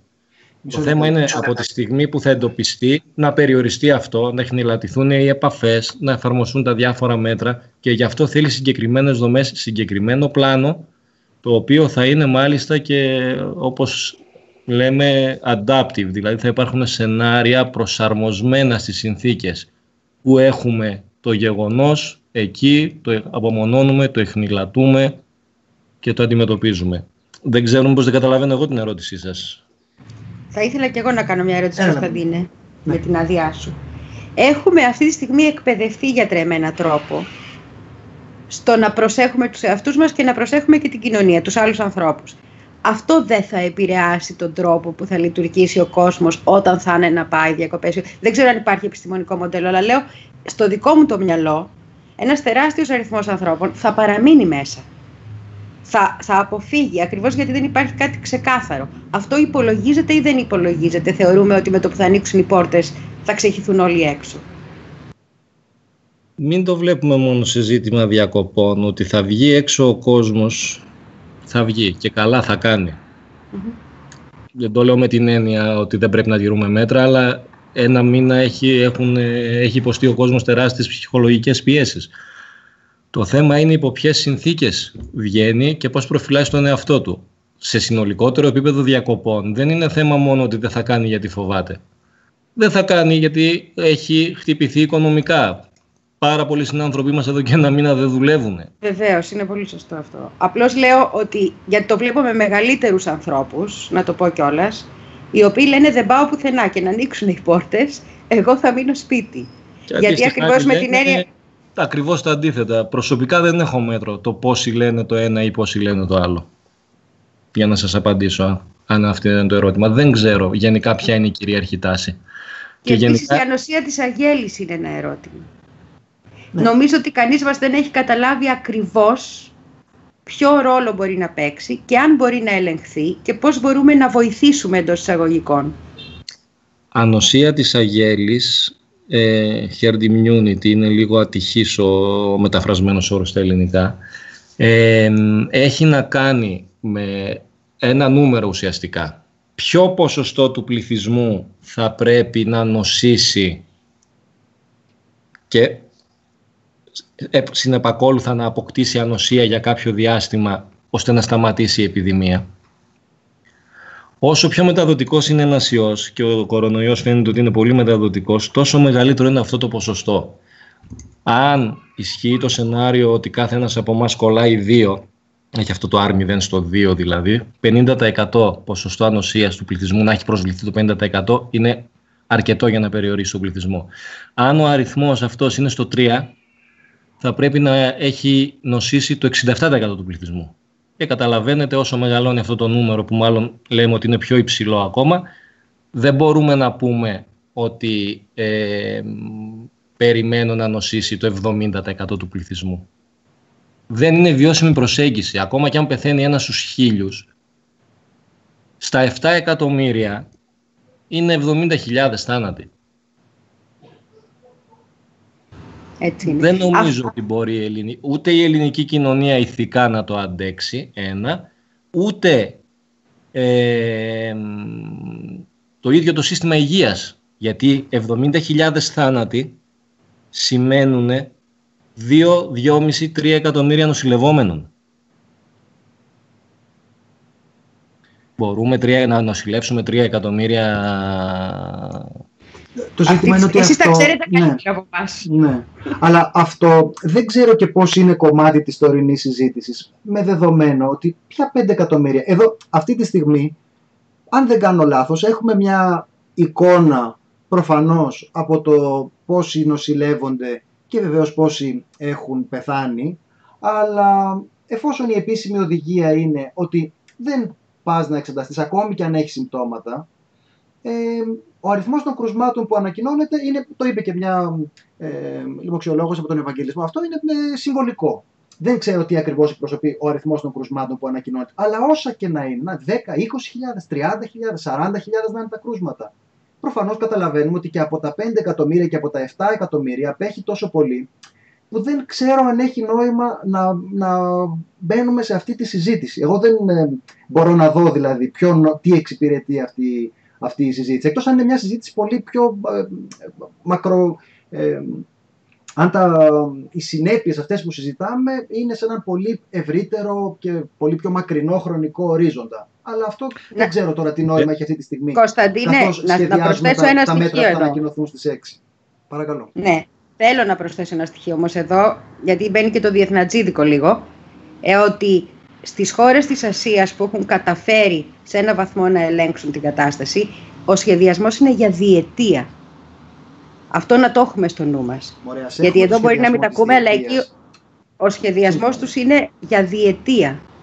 Σύμφωνοι. Φαντάζομαι ότι εκτός από το σχεδιασμό της... Παρακαλώ, πείτε. Για να το κάνω λίγο πιο ενδιαφέρον στα πλαίσια σχεδιασμού, ας δούμε λίγο τι γίνεται στη Γερμανία που κάνανε ελεύθερη έξοδο. Έχουν αρχίσει ήδη να, μέσα σε λίγες μέρες να φτάνουν καινούργια κρούσματα. Ναι, Οτιδήποτε γίνεται άτακτα έχει πρόβλημα. Ναι. Θέλει σχεδιασμό, θέλει βάθος χρόνου. Και φυσικά κάτι που ζητώ συγγνώμη δεν το επεσήμανα από την αρχή στην πρότασή μας. Εμείς μιλάμε ιατρικά. Υπάρχουν πολλοί βραχίονες που ο καθένας θα παίξει το ρόλο του. Ναι, αυτά τα μέτρα μπορεί να μιλάνε για μια πιο σταδιακή και παρατηνόμενη ε, αποδέσμευση από τα μέτρα. Εν τω μεταξύ όμως οι πιέσεις που συνεχίζουν και εντείνονται οφείλουν τα οικονομικά επιτελεία, τα αρμόδια υπουργεία να προσπαθήσουν να αποσυμπιέσουν την κατάσταση. Δεν σημαίνει ότι επειδή εμείς προτείνουμε σταδιακή στον επόμενο μήνα, γιατί κάπου εκεί υπολογίζουμε ότι θα μπορούσε να εφαρμοστεί στο σύνολο της χώρας, ότι θα συνεχίσουμε να έχουμε τους ανθρώπους μέσα, χωρίς εργασία, χωρίς στήριξη, χωρίς επιδόματα. Επίσης, αν η πρόβλεψη για το εμβόλιο είναι ότι δεν μπορεί να γίνει νωρίτερα από 14 μήνες και υπάρχει και σε αυτό μια ε, διχογνωμία, καταλαβαίνουμε ότι το πιο ζήτος πεθαίνει αποκτά μια πολύ ε, κυριολεκτική διάσταση εδώ πέρα, αλλά θα είναι εντελώς διαφορετικά τα δεδομένα μετά από ένα, μετά από ενάμιση χρόνο, μετά από δύο χρόνια. Οπότε υποθέτω ότι αυτό που κυρίως μας καίει είναι τι κάνουμε, πώς λέγεται αυτό δημοσιογραφικά στις κρίσιμες επόμενες δύο εβδομάδες. Φαντάζομαι ότι κυρίως η προσοχή μας είναι στραμμένη εκεί. Γιατί μετά από δύο χρόνια είναι βέβαιο ότι θα έχουμε εντελώς διαφορετικά δεδομένα και ως προς την φαρμακευτική, την αντιμετώπιση, το εμβόλιο. Δεν φαντάζομαι ότι θα είμαστε εδώ που είμαστε με όλες τις δυνάμεις που έχουν αυτή τη στιγμή αφοσιωθεί στην ε, έρευνα του κορονοϊού. Έτσι δεν είναι. Έτσι ακριβώς. Ε, άλλο η βραχυπρόθεσμη άμεση αντιμετώπιση ε, και άλλο η πιο μεσοπρόθεσμη θα πω, ούτε καν μακροπρόθεσμη. Σίγουρα αυτή τη στιγμή μόλις δύο μήνες, τρεις μετά την ε, μεγάλη έναρξη, έτσι, μεγάλη εξάπλωση του ιού, είμαστε πολύ καλύτερα από ό,τι ήμασταν στις αρχές. Υπάρχουν ομάδες παγκοσμίως που συνεργάζονται, εργάζονται καταρχάς μελετώντας τον ιό και έχουμε μάθει πάρα πολλά πράγματα. Ε, και φυσικά μέρα τη μέρα θα μαθαίνουμε ακόμα περισσότερα. Αυτό που φαίνεται μέχρι τώρα είναι ότι σύντομα, λέγοντας σύντομα στους επόμενους μήνες θα υπάρξει κάποια φαρμακευτική αγωγή. Ε, ηρίστο εμπαρόδο και δεν θα εμβαθύνω περισσότερο άλλο αν μιλάμε για πρώιμη αντιμετώπιση, τουλάχιστον στα πρώτα στάδια, και άλλο αν μιλάμε για τους βαρύς ασθενείς που νοσηλεύονται. Είναι δύο τελείως διαφορετικές φάσεις της νόσου με διαφορετική αντιμετώπιση, που μέχρι στιγμής οι μελέτες εντοπίζονται και ρίχνουν βάρος κυρίως στους νοσοκομιακούς ασθενείς. Έχουμε λοιπόν δρόμο να καλύψουμε στο τι αγωγή μπορώ να εφαρμόσω φαρμακευτική, αν υπάρχει. Μέχρι στιγμής δεν έχουμε βρει κάτι για να μπορέσω είτε προληπτικά είτε στα πρώιμα στάδια να περιορίσω το κακό και περαιτέρω να μειώσω την επιδημία. Για να μπορέσουμε να πούμε ότι με ασφάλεια απελευθερώνουμε πιο πολύ τον κόσμο, πλέον θα έχουμε εργαλεία να δουλέψουμε. Προχθές πρέπει να βγει και μία μελέτη από το Αριστοτέλειο, αν δεν κάνω λάθος, που είπε με έξοδο στις 4 και με σωστή τήρηση των μέτρων μιλάμε για νέο επιδημικό κύμα ε, τον Αύγουστο. Να κάνω κι εγώ μια ερώτηση. Ναι, ναι. Κύριε Μαθαίου, καλησπέρα. Ε, θέλω να ρωτήσω, γιατί δεν κατάλαβα πριν, σχετικά με τους ελέγχους που θα μπορούσαν να γίνουν με τον τουρισμό. Γιατί είπατε ότι τα τεστ δεν είναι αξιόπιστα, είπατε ότι υπάρχουν πάρα πολλές παράμετροι, πάρα πολλούς τρόπους να ελέγξεις. Ακούμε ότι θα ανοίξουν από Ιούλιο να έρχονται τουρίστες στις ξενοδοχικές μονάδες και όλα αυτά.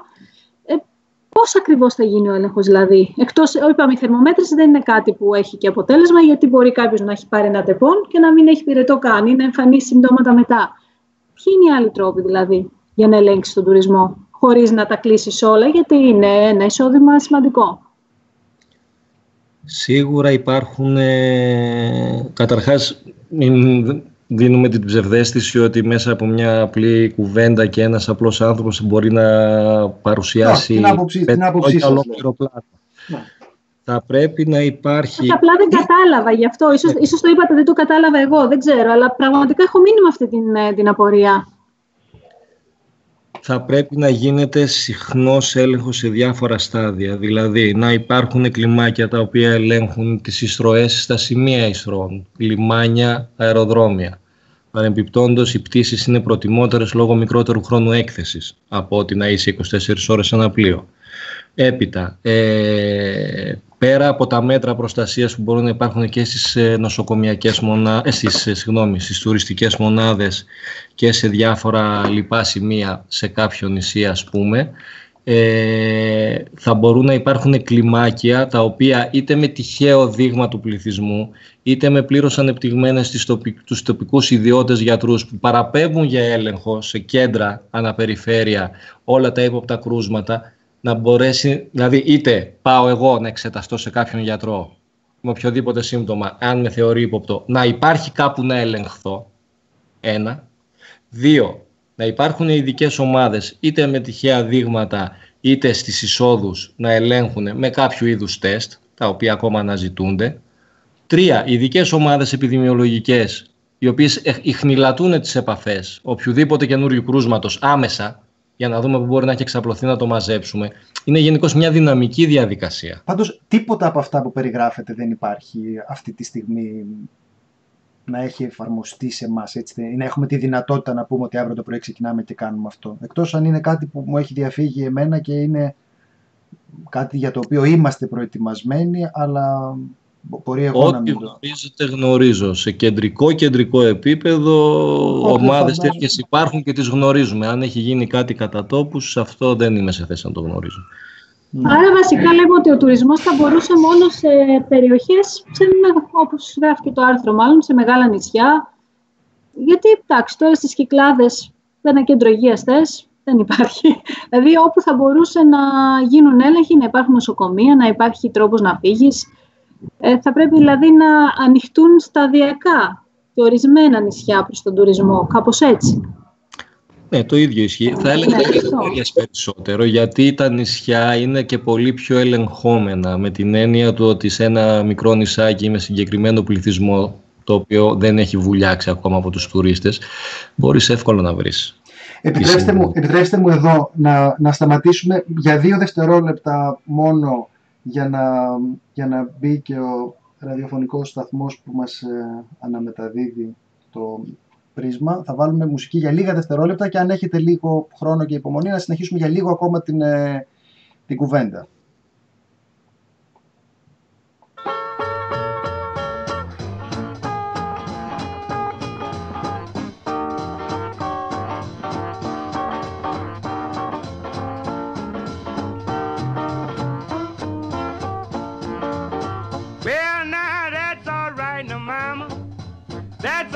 Right for you. That's all right now, mama. Any way you do, but that's all right. That's all right. That's all right now, mama. Λοιπόν, γεια σας, καλησπέρα. Είναι το Ράδιο Καραντίνα, η δεύτερη ώρα. Είμαστε στο τηλέφωνο με τον κύριο Δημήτρη Μαθαίο, εντατικολόγο και συζητούμε για, την, ε, για το πώς θα μπορούσε να αντιμετωπιστεί και να σχεδιαστεί η σταδιακή άρση των ε, περιοριστικών μέτρων. Και είχαμε μείνει στο κομμάτι που συζητούσαμε για τον ε, τουρισμό. Μας είχε απασχολήσει πολύ αυτό. Υπάρχουν και άλλα τα οποία αξίζει να συζητήσουμε, όπως είναι τα σχολεία. Βεβαίως οι εκκλησίες που ήταν μάλλον ένα από τα θέματα που περισσότερο συζητήθηκαν. Αλλά επιμένουμε λίγο στον ε, τουρισμό, γιατί όπως ξέρετε είναι ένα πάρα πολύ σημαντικό κομμάτι του ΑΕΠ της χώρας, οπότε δεν είναι πολύ εύκολο να κρατήσει κανείς μια στάση πάρα πολύ ε, σκληρή ως προς, ε, ως προς αυτό. Κύριε Μαθαίο, θέλετε να, να μας πείτε λοιπόν, με ακούτε; Ναι, ναι, σας ακούω. Ωραία. Ε, θα θέλατε να περάσουμε λίγο στις εκκλησίες και τα, και τα σχολεία; Αν, έχετε, αν δεν έχετε κάτι που έχετε που σας φαίνεται ως εκκρεμότητα, αν δεν υπάρχει κάτι που δεν καλύψαμε και που θέλετε να συμπληρώσετε, εγώ θα ήθελα να συζητήσουμε λίγο για τις εκκλησίες και τα σχολεία. Οι εκκλησίες ξέρουμε όλοι ότι ήταν ε, το, μάλλον το πιο φλέγον ζήτημα, γιατί είναι αυτό στο, υπήρξε, στο οποίο υπήρξε η μεγαλύτερη κοινωνική αντίσταση και ε, κατακραυγή. Από ένα κομμάτι της κοινωνίας βεβαίως, αλλά υπήρξε και ήταν πραγματική αυτή η ενόχληση για το ότι ο εκκλησιασμός δεν συμπεριλήφθη στις ε, πιθανές αιτίες μετακίνησης που να δικαιολογούνται νομίμως με, τα, με τους κωδικούς των μηνυμάτων. Ναι. Ε, θα ξεκινήσω πρώτα από τα σχόλια που είναι εντός εισαγωγικών ένα πιο εύκολο ζήτημα να κουβεντιάσουμε. Όλες οι μελέτες λένε ότι τα παιδάκια μπορεί να έχουν ε, σε πολύ μεγάλο βαθμό ασυμπτωματική νόσηση εν πάση περιπτώσει να το περάσουν εντός ή εκτός εισαγωγικών στο πόδι. Αυτό όμως που επίσης ισχύει και είναι ανησυχητικό είναι ότι στις περισσότερες μελέτες φαίνεται ότι τα παιδιά είναι και οι λεγόμενοι super spreaders, δηλαδή επειδή ακριβώς δεν έχουν συμπτώματα παρόλα αυτά μπορούν να μεταδώσουν την νόσο, μπορούν να μας κάνουν εντός εισαγωγικών τη ζημιά στη μετάδοση. Ιδιαίτερα αν λάβουμε υπόψη ότι τα παιδάκια δεν είναι εύκολο να μπουν μέσα σε νόρμες και σε πλαίσια. Στο σχολείο και θα παίξουν, καταρχάς κάθονται κοντά μέσα στις τάξεις το ένας στο άλλο, θα παίξουν, θα αγκαλιαστούν. Ε, είναι πάρα πολύ εύκολο να μεταδώσουν την όσο το ένας στο άλλο. Μετά θα πάνε σπίτι τους, θα μολύνουν γονείς, θα μολύνουν παππούδες. Ναι. Υπενθυμίζω ότι είμαστε μια κοινωνία πιο κλειστή, είναι πιο, με πιο κοντινούς δεσμούς σε σχέση με τους Σουηδούς για παράδειγμα.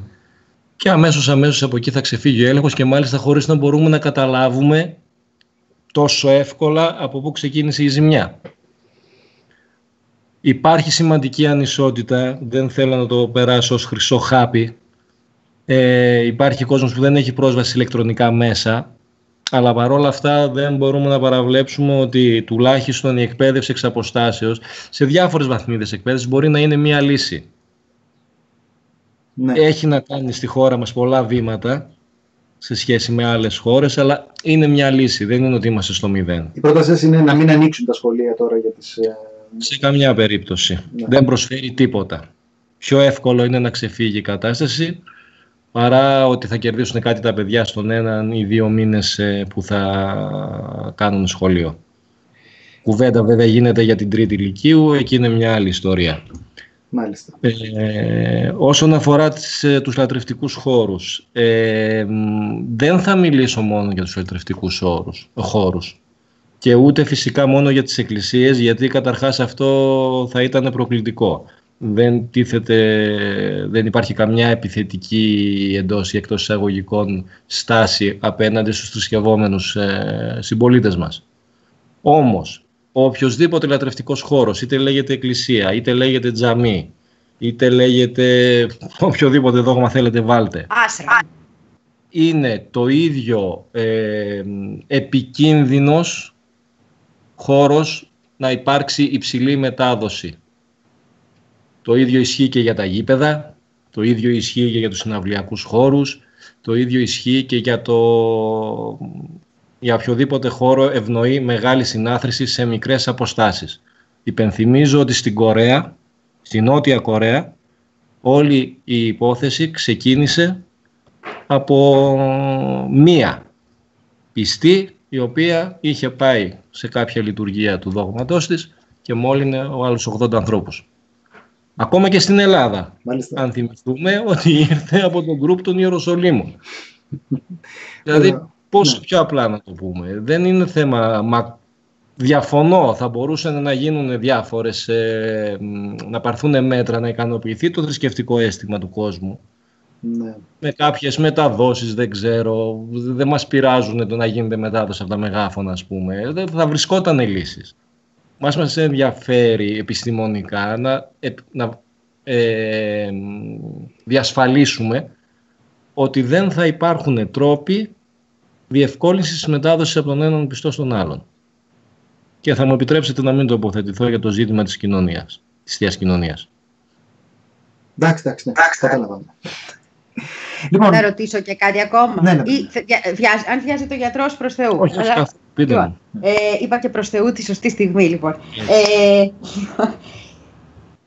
μιλάμε για τα νησιά και ξεχνάμε τη μεταφορά. Είχα την εμπειρία του να έρθω με λεωφορείο εν μέσω της κρίσεως από Θεσσαλονίκη Αθήνα. ήμασταν ανά τέσσερις θέσεις ένας, δεξιά ή αριστερά στην τετράδα των θέσεων, ώστε να έχουμε τις σωστές αποστάσεις. Ήμασταν όλοι με γάντια και μάσκες κτλ. Στα καράβια, τι μπορεί να σημαίνει αυτό όμως, έτσι όπως είναι τα πλοία, και το ρωτώ γιατί. Γιατί ή το κόστος θα ανέβει δυσθεώρητα και δεν θα μπορούμε να πάμε διακοπές καν λόγω του εισιτηρίου, ή θα πρέπει να προμηθευτούν άλλα καράβια, να αλλάξουν τα καράβια. Καταλαβαίνετε τι λέω. Ναι. Στα περισσότερα νησιά μας πάμε έτσι. Υπάρχει τρόπος αυτό να ελεγχθεί; Ο τρόπος για οποιοδήποτε μέσο μεταφοράς ε, και αν ε, θεωρήσουμε είναι ο ένας. Πρέπει να μεγαλώσουν οι αποστάσεις, να μειωθούν οι χρόνια αλληλεπίδρασης ο ένας με τον άλλον. Δυστυχώς δεν υπάρχει... Αυτό που έκαναν και στο λεωφορείο δηλαδή, ουσιαστικά. Δυστυχώς. Και γι' αυτό άλλωστε κάπου αναφέρουμε και όλα στις προτάσεις ότι παρότι είναι μικρότερος χώρος στο αεροπλάνο, κατά μία έννοια ίσως να προτείνεται σε σχέση με το καράβι όπως επίσης και όσον αφορά τα κρουαζιερόπλια και ποια θα είναι η πολιτική απέναντι στα κρουαζιερόπλια που περιτρέχουν τη Μεσόγειο και δένουν σε διάφορα νησιά και αν θα πρέπει να είναι η πολιτική αντιμετώπιση των ε, τουριστών που κατεβαίνουν από εκεί. Θυμίζω τα δύο-τρία παραδείγματα επιδημικού ξεσπάσματος σε διάφορα ναι. κρουαζιερόπλια. Τα οποία μετά δεν δεχόταν και καμία χώρα. Ναι, βέβαια, είχαμε τέτοια. Είχαμε τέτοια περιστατικά. Μάλιστα. Λοιπόν, ε, σας ευχαριστούμε πάρα πολύ για την ε, συζήτηση που είχαμε και, για τις, ε, και για τις πληροφορίες. Ευχαριστούμε.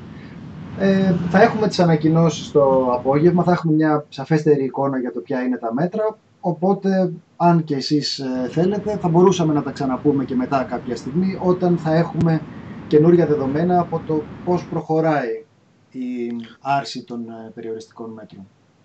Φυσικά στη διάθεσή σας. Σας ευχαριστώ πολύ. Να είστε καλά. Να είστε καλά. Καλή δύναμη.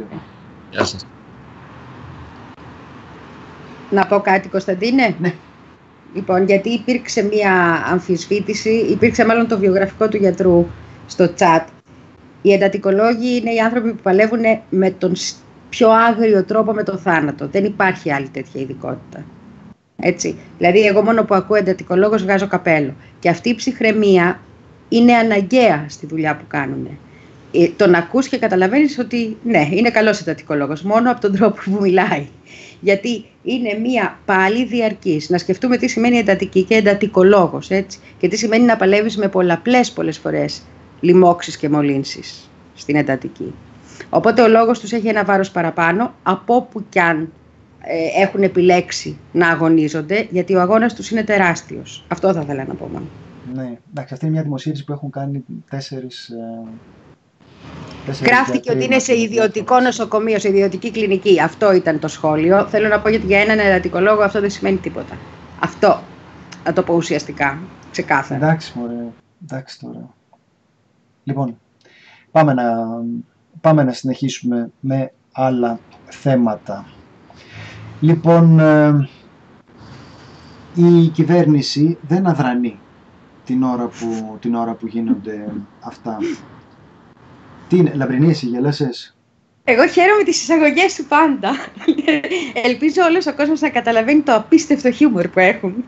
Θα είναι πολύ διασκεδαστικό πάντως αν δεν το καταλαβαίνει και ξαφνικά πιστεύει ότι χαίρομαι που δεν αδρανεί Αυτό λέω. η κυβέρνηση.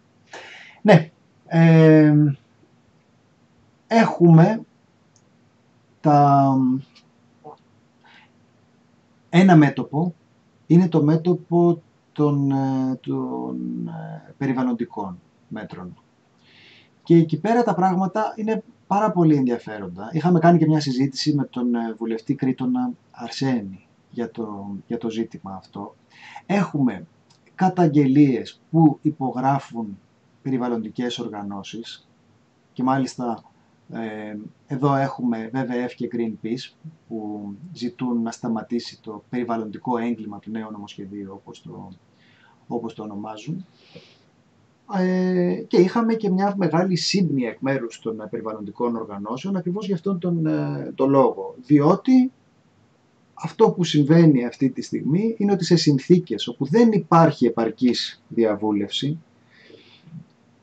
και με διάφορους τρόπους δεν είναι επαρκής η διαβούλευση, θα εξηγήσω τι, τι εννοώ.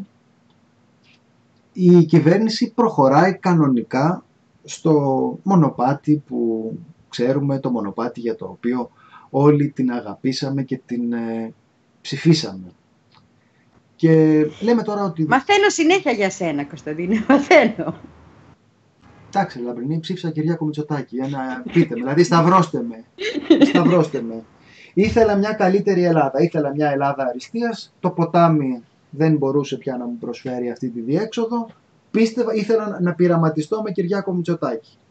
Πείτε μου εσείς δηλαδή που, που έσφαλα.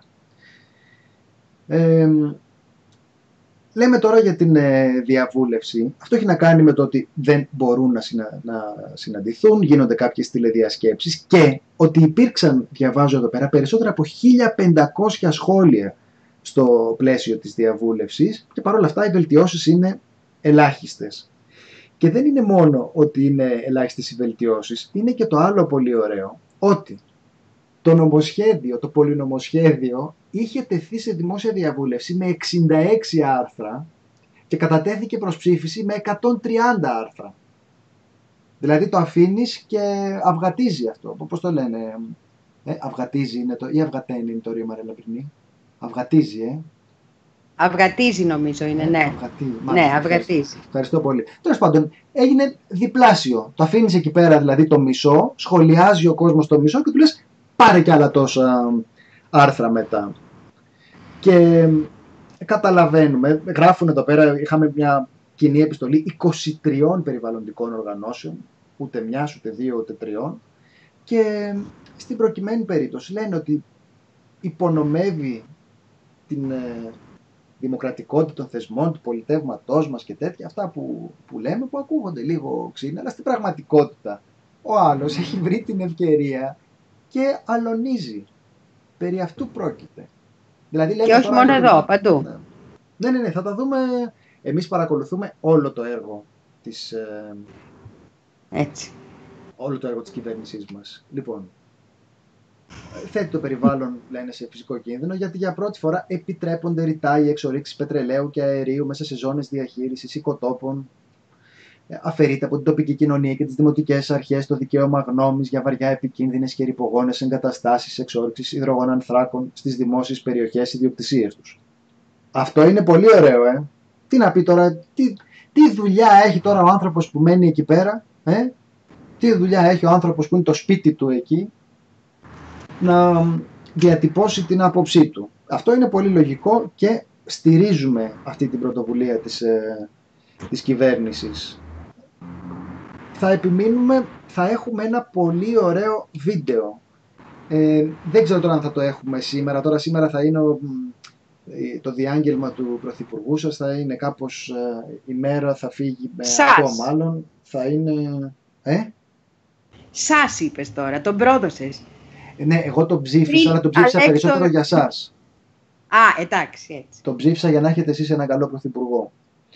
Ε, αλλά θα έχουμε ένα μίνι ντοκιμαντέρ για τις εξορίξεις ε, πετρελαίων που έχει κάνει η Ευρυδίκη Περσί και που δημοσιεύτηκε στο Nation, η αντίστοιχη μελέτη με το, με το υλικό αυτό, ε, που είναι πάρα πολύ ωραία δουλειά. Απλώς θα δούμε τώρα πότε θα τη βγάλουμε για να μην ε, να μην χαθεί μέσα στην ε, επικαιρότητα του κορονοϊού.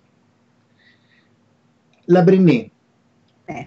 θα ήθελες να μας ε, να εκθιάσεις και εσύ τις περιβαλλοντικές ευαισθησίες της κυβέρνησης ή να πάμε στις ευαισθησίες της κυβέρνησης στα δικαιωματικά ζητήματα και τον Βασίλη Όχι, ας ξεκινήσουμε με τα περιβαλλοντολογικά, γιατί εδώ πέρα μας έχουν Περίμενε, πρέπει να βρω λέξεις πουλί τώρα, να τα πω με, με ευγενικά λόγια. Λοιπόν, να το ξεκινήσω ως εξής. Είμαι από την Ήπειρο. Μας έχουν βάλει κάτω. και μας αλλάζουν τα φώτα. Πρόσεξε με την γλυκά το λέω. Πρόσεξε με την γλυκά το λέω. Ένας τόπος, ο οποίος είναι η φτωχότερη περιφέρεια επί ευρωπαϊκού εδάφους από όλη την Ευρώπη. Εμείς και η Εξτρεμαδούρα είμαστε οι πιο φτωχές περιοχές. Έτσι. Ο οποίος είναι απογυμνωμένος από κόσμο, δέχεται μία περιβαλλοντολογική επίθεση άνευ προηγουμένου, καταστροφική, αντί, αντιθέτως να διασωθεί ό,τι μπορεί να διασωθεί.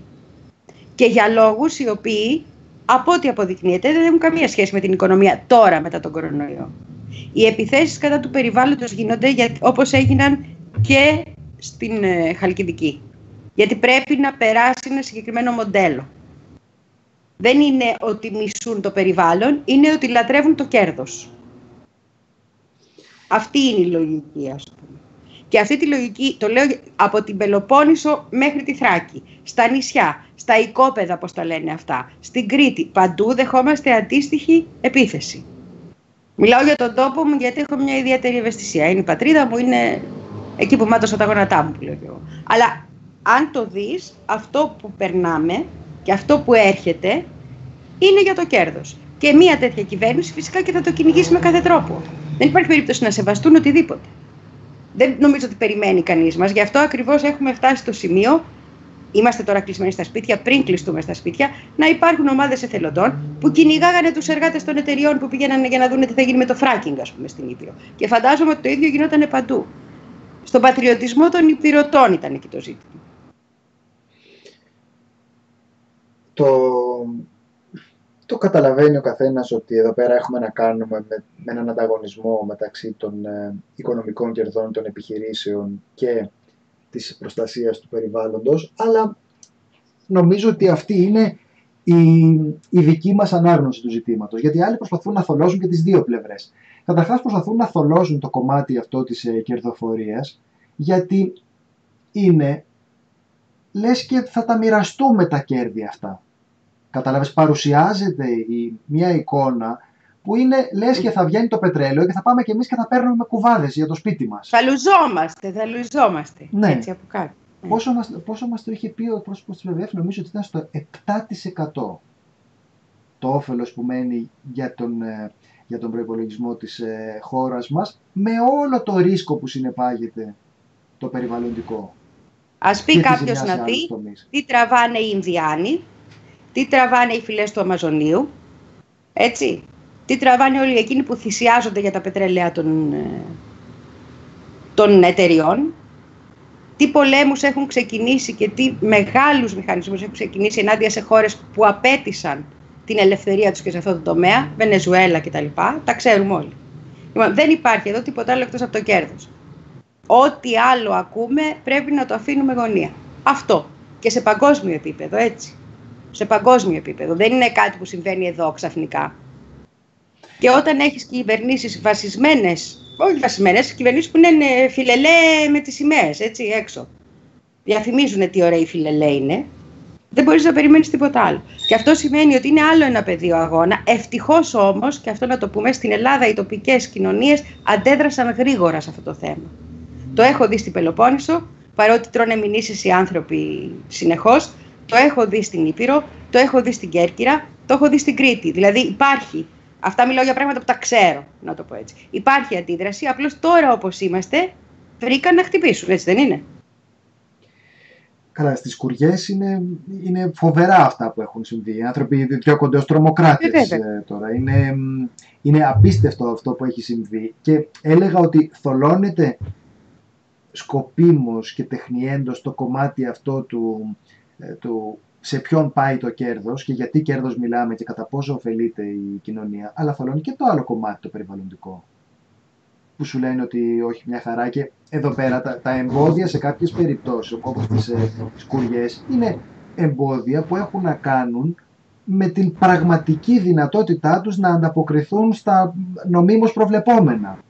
Δεν έχει να κάνει με τις δικές μου ευαισθησίες, δηλαδή αν εγώ θα έφερα τον πλανήτη μου αλλιώς και αν διαβάζω από μνημονεύματα Ινδιάνων για να απαγγείλω στον Υπουργό και τέτοια. Δεν είναι τέτοιο το ζήτημα. Είναι ότι δεν μπορούν να ανταποκριθούν στα προβλεπόμενα από τον νόμο. Ε, αυτό δεν είναι, δεν είναι κάτι που σχετίζεται με την πολιτική ιδιορυθμία ή τις ιδεολογικές κλήσεις του ενός και του, και του άλλου. Είναι κάτι το, το θέμα είναι ο νόμος θα παραμείνει αυτός; Ο νόμος αλλάζει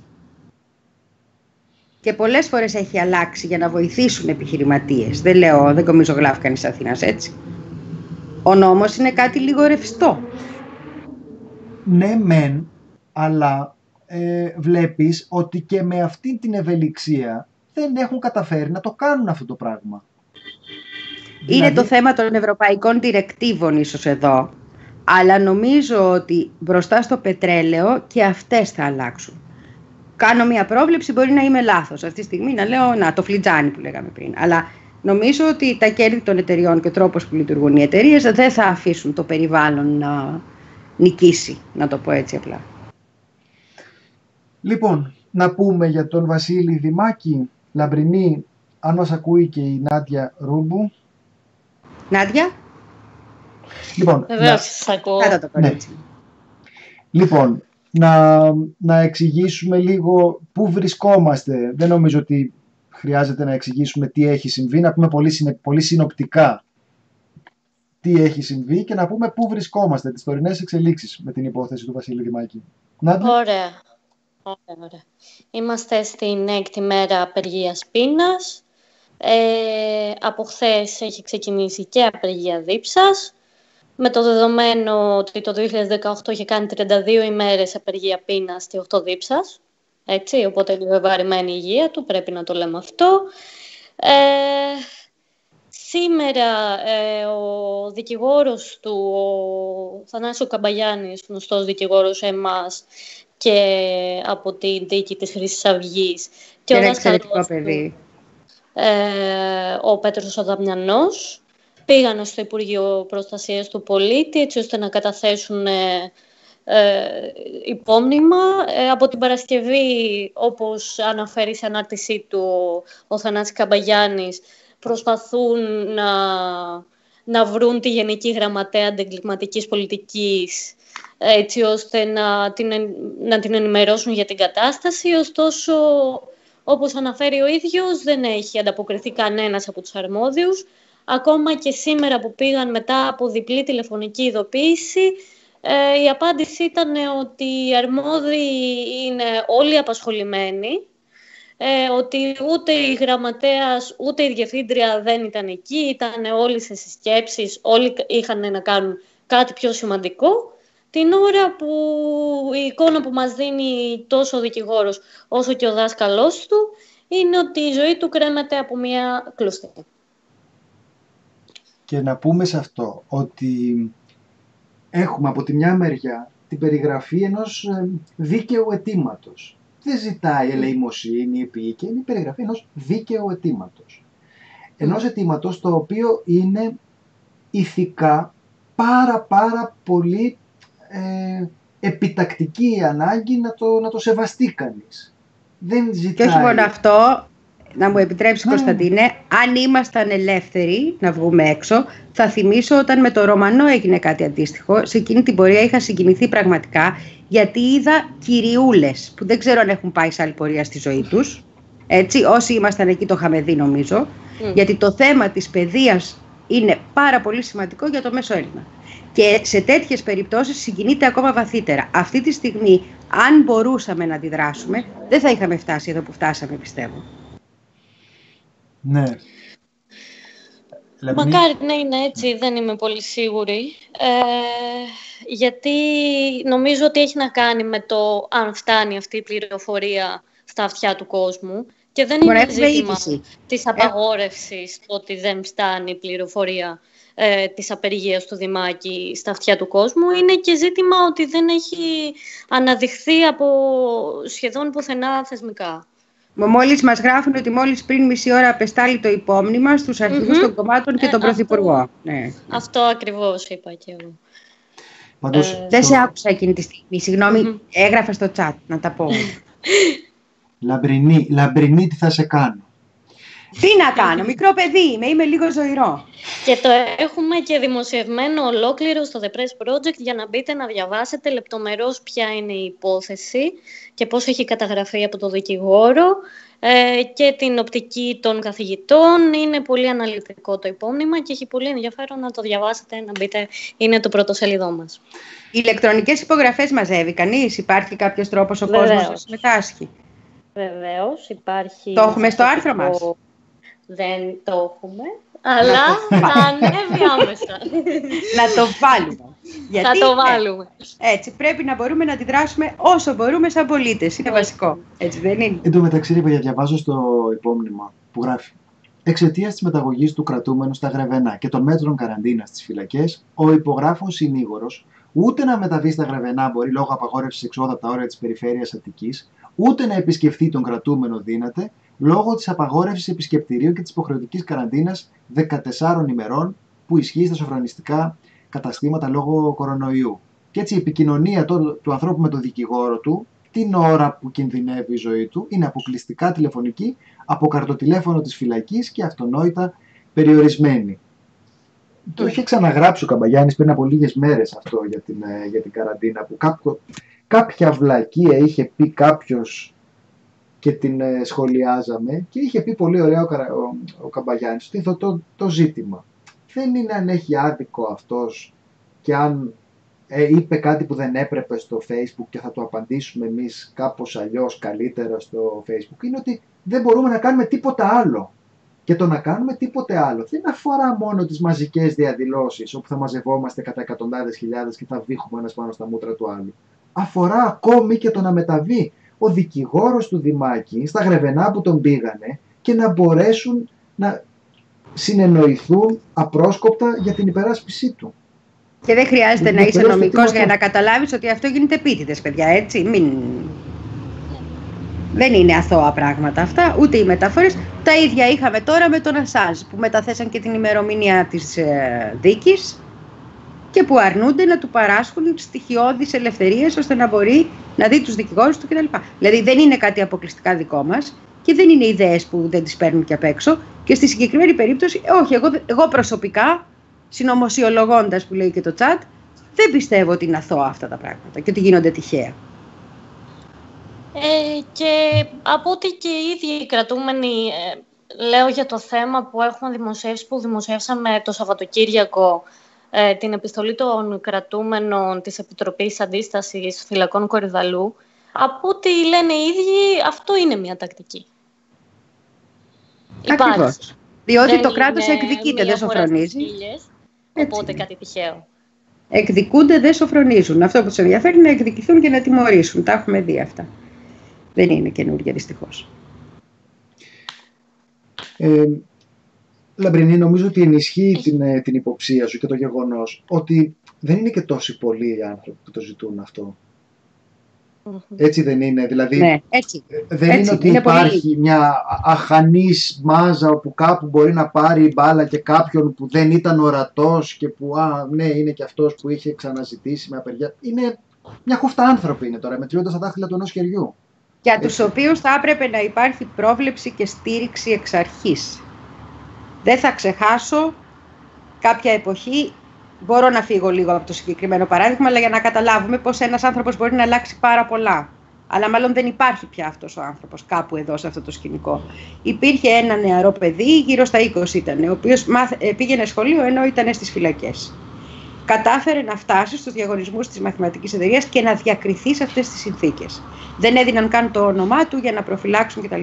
Όλο αυτό είχε γίνει γιατί υπήρχε ένας άνθρωπος που κατάλαβε, ο διευθυντής των φυλακών της Αυλώνα, ότι αυτό το παιδί μπορούσε να προχωρήσει και το στήριξε. Ένας. Εδώ δεν υπάρχει από ό,τι φαίνεται κανένας. Να ενδιαφέρεται για το αύριο αυτού του ανθρώπου, για τη στήριξη αυτού του ανθρώπου, σε κάτι το οποίο όλη η κοινωνία θα συμπράξει και θα ενισχύσει. Γιατί δεν είναι κάτι που αφορά εμάς, γιατί είμαστε οι τρελοί, οι κομμουνιστές, οι αναρχικοί. Έτσι. Είναι κάτι που αφορά. είναι πρότυπο και να το πω έτσι και με τα αστικά πρότυπα. Αυτό το οποίο συμβαίνει. Εγώ νομίζω... Και είναι την ίδια ώρα, πρέπει να το τονίσουμε αυτό, που δεν υπάρχει καμία, μα καμία επίσημη αιτιολόγηση για όλο αυτό. Δηλαδή δεν υπάρχει συγκεκριμένος λόγος να ξέρουμε ότι επισήμως έγινε γι' αυτό ή και γι' αυτό. Οι γνωστές δύο λέξεις. Γιατί έτσι; Αυτό. Μα έχουν δείξει ότι είναι εκδικητική. Θα ξαναπώ εγώ για τις άδειες του Κουφοντίνα και ας φωνάζει ο, ο Πουλής. Λοιπόν, ότι είναι εκδικητική το έχουν δείξει με κάθε τρόπο. Σε όποιον άνθρωπο πάει να ξεφύγει από έχω το γράψει κοινωνικό... 15 σελίδες βιβλιοκρισία έχω γράψει για το βιβλίο του Κουφοντίνα. Δεν μπορείς να με κατηγορήσεις. Δεν σε κατηγορώ. Λέω ότι την άλλη φορά που είπα για τις άδειες μου είπες άλλο θέμα αυτό. Δεν Την είναι άλλο φημώνεις. θέμα. Διαπιστώνεις ότι υπάρχει εκδικητικότητα. Ότι αυτοί οι άνθρωποι είναι εκδικητικοί. Να μην πω το Μάρια γιατί δεν επιτρέπεται. Λοιπόν, να μου πεις και τις λέξεις. Τι λέει μια λίστα με τις λέξεις που μπορώ να λέω; η προπαγάνδα με την οποία προσπαθείς να με παρουσιάσεις ως καταπιεστή που δεν σε αφήνει να εκφραστείς ελεύθερα δεν θα γίνει ανεκτή και μάλιστα με τη δική μου συνδρομή παρουσιάζοντας λίστες η συνείδησή σου θα σε ελέγχει και ο κόσμος ο δεν έχω τέτοιο. Είμαι ασυνείδητη. Κόσμο δεν έχει Γι' αυτό θέλω να πάω στο στούντιο και δεν με αφήνεις. Όλα θα τα πω. Περίμενε, αφού σου βρήκα πρώτα, σου βρήκα λύση. Ναι, ναι, ναι. Πες το και αυτό να χαρεί ο ακροατής μου. Έναν τον έχω, αλλά σου δώσουμε δύο λεπτά. Εντάξει, εντάξει, τώρα ναι. Τώρα που ανακοινώνει μέτρα ο Μητσοτάκης, βρήκαμε τη ναι. λύση. Ναι. Λαμπρινή, εγώ λέω να εξηγηθεί. Να ξε... Είμαι εξεγερμένη γενικώς με ένα Δεν πάει άλλο. Τέλος πάντων, εντάξει, όλα θα, τα, όλα θα τα κάνουμε. Σιγά σιγά θα, θα επιστρέψουμε κι εμείς στην... Ε, ε αυτή η κανονικότητα. λοιπόν στην οποία επιστρέφουμε σημαίνει, βέβαια στις συνθήκες που είναι το παιδί είναι δύσκολα, ο άνθρωπος τέλος πάντων και 40 χρόνων άνθρωπος, παιδί θα λέω εγώ, δεν πειράζει, ε, οι συνθήκες είναι τέτοιες που ίσως μπορούμε και κάτι να κάνουμε κάποια στιγμή. Δηλαδή αν αρχίσει να χαλαρώνει το πράγμα, να το έχουμε στο νου μας ότι χρειαζόμαστε σε κάποιους ανθρώπους και χρειάζεται να απαντήσουμε άμεσα να στηρίξουμε άμεσα, να σταθούμε άμεσα. Αυτό που είπες για τη δικαιολόγηση, ρε παιδί μου, είναι και κάτι που έχει ένα ευρύτερο ενδιαφέρον και μια ευρύτερη σημασία. Μπορεί να κάνεις ό,τι σου γουστάρει. Δεν απαντάνε ποτέ. Αυτό το πράγμα δηλαδή, θυμάσαι που κατηγορούσαν τώρα για αλαζονία της εξουσίας ή κάτι τέτοια. Δεν απαντάνε ποτέ. Απαντάνε με ξυπνάδες. Δεν ξέρω, ίσως είμαι κι εγώ πολύ αστός και θα περίμενα σεβασμός στους θεσμούς και τέτοια, αλλά δεν γίνεται να απαντάς μονίμως με εξυπνάδες. Έχω την εντύπωση ότι είναι...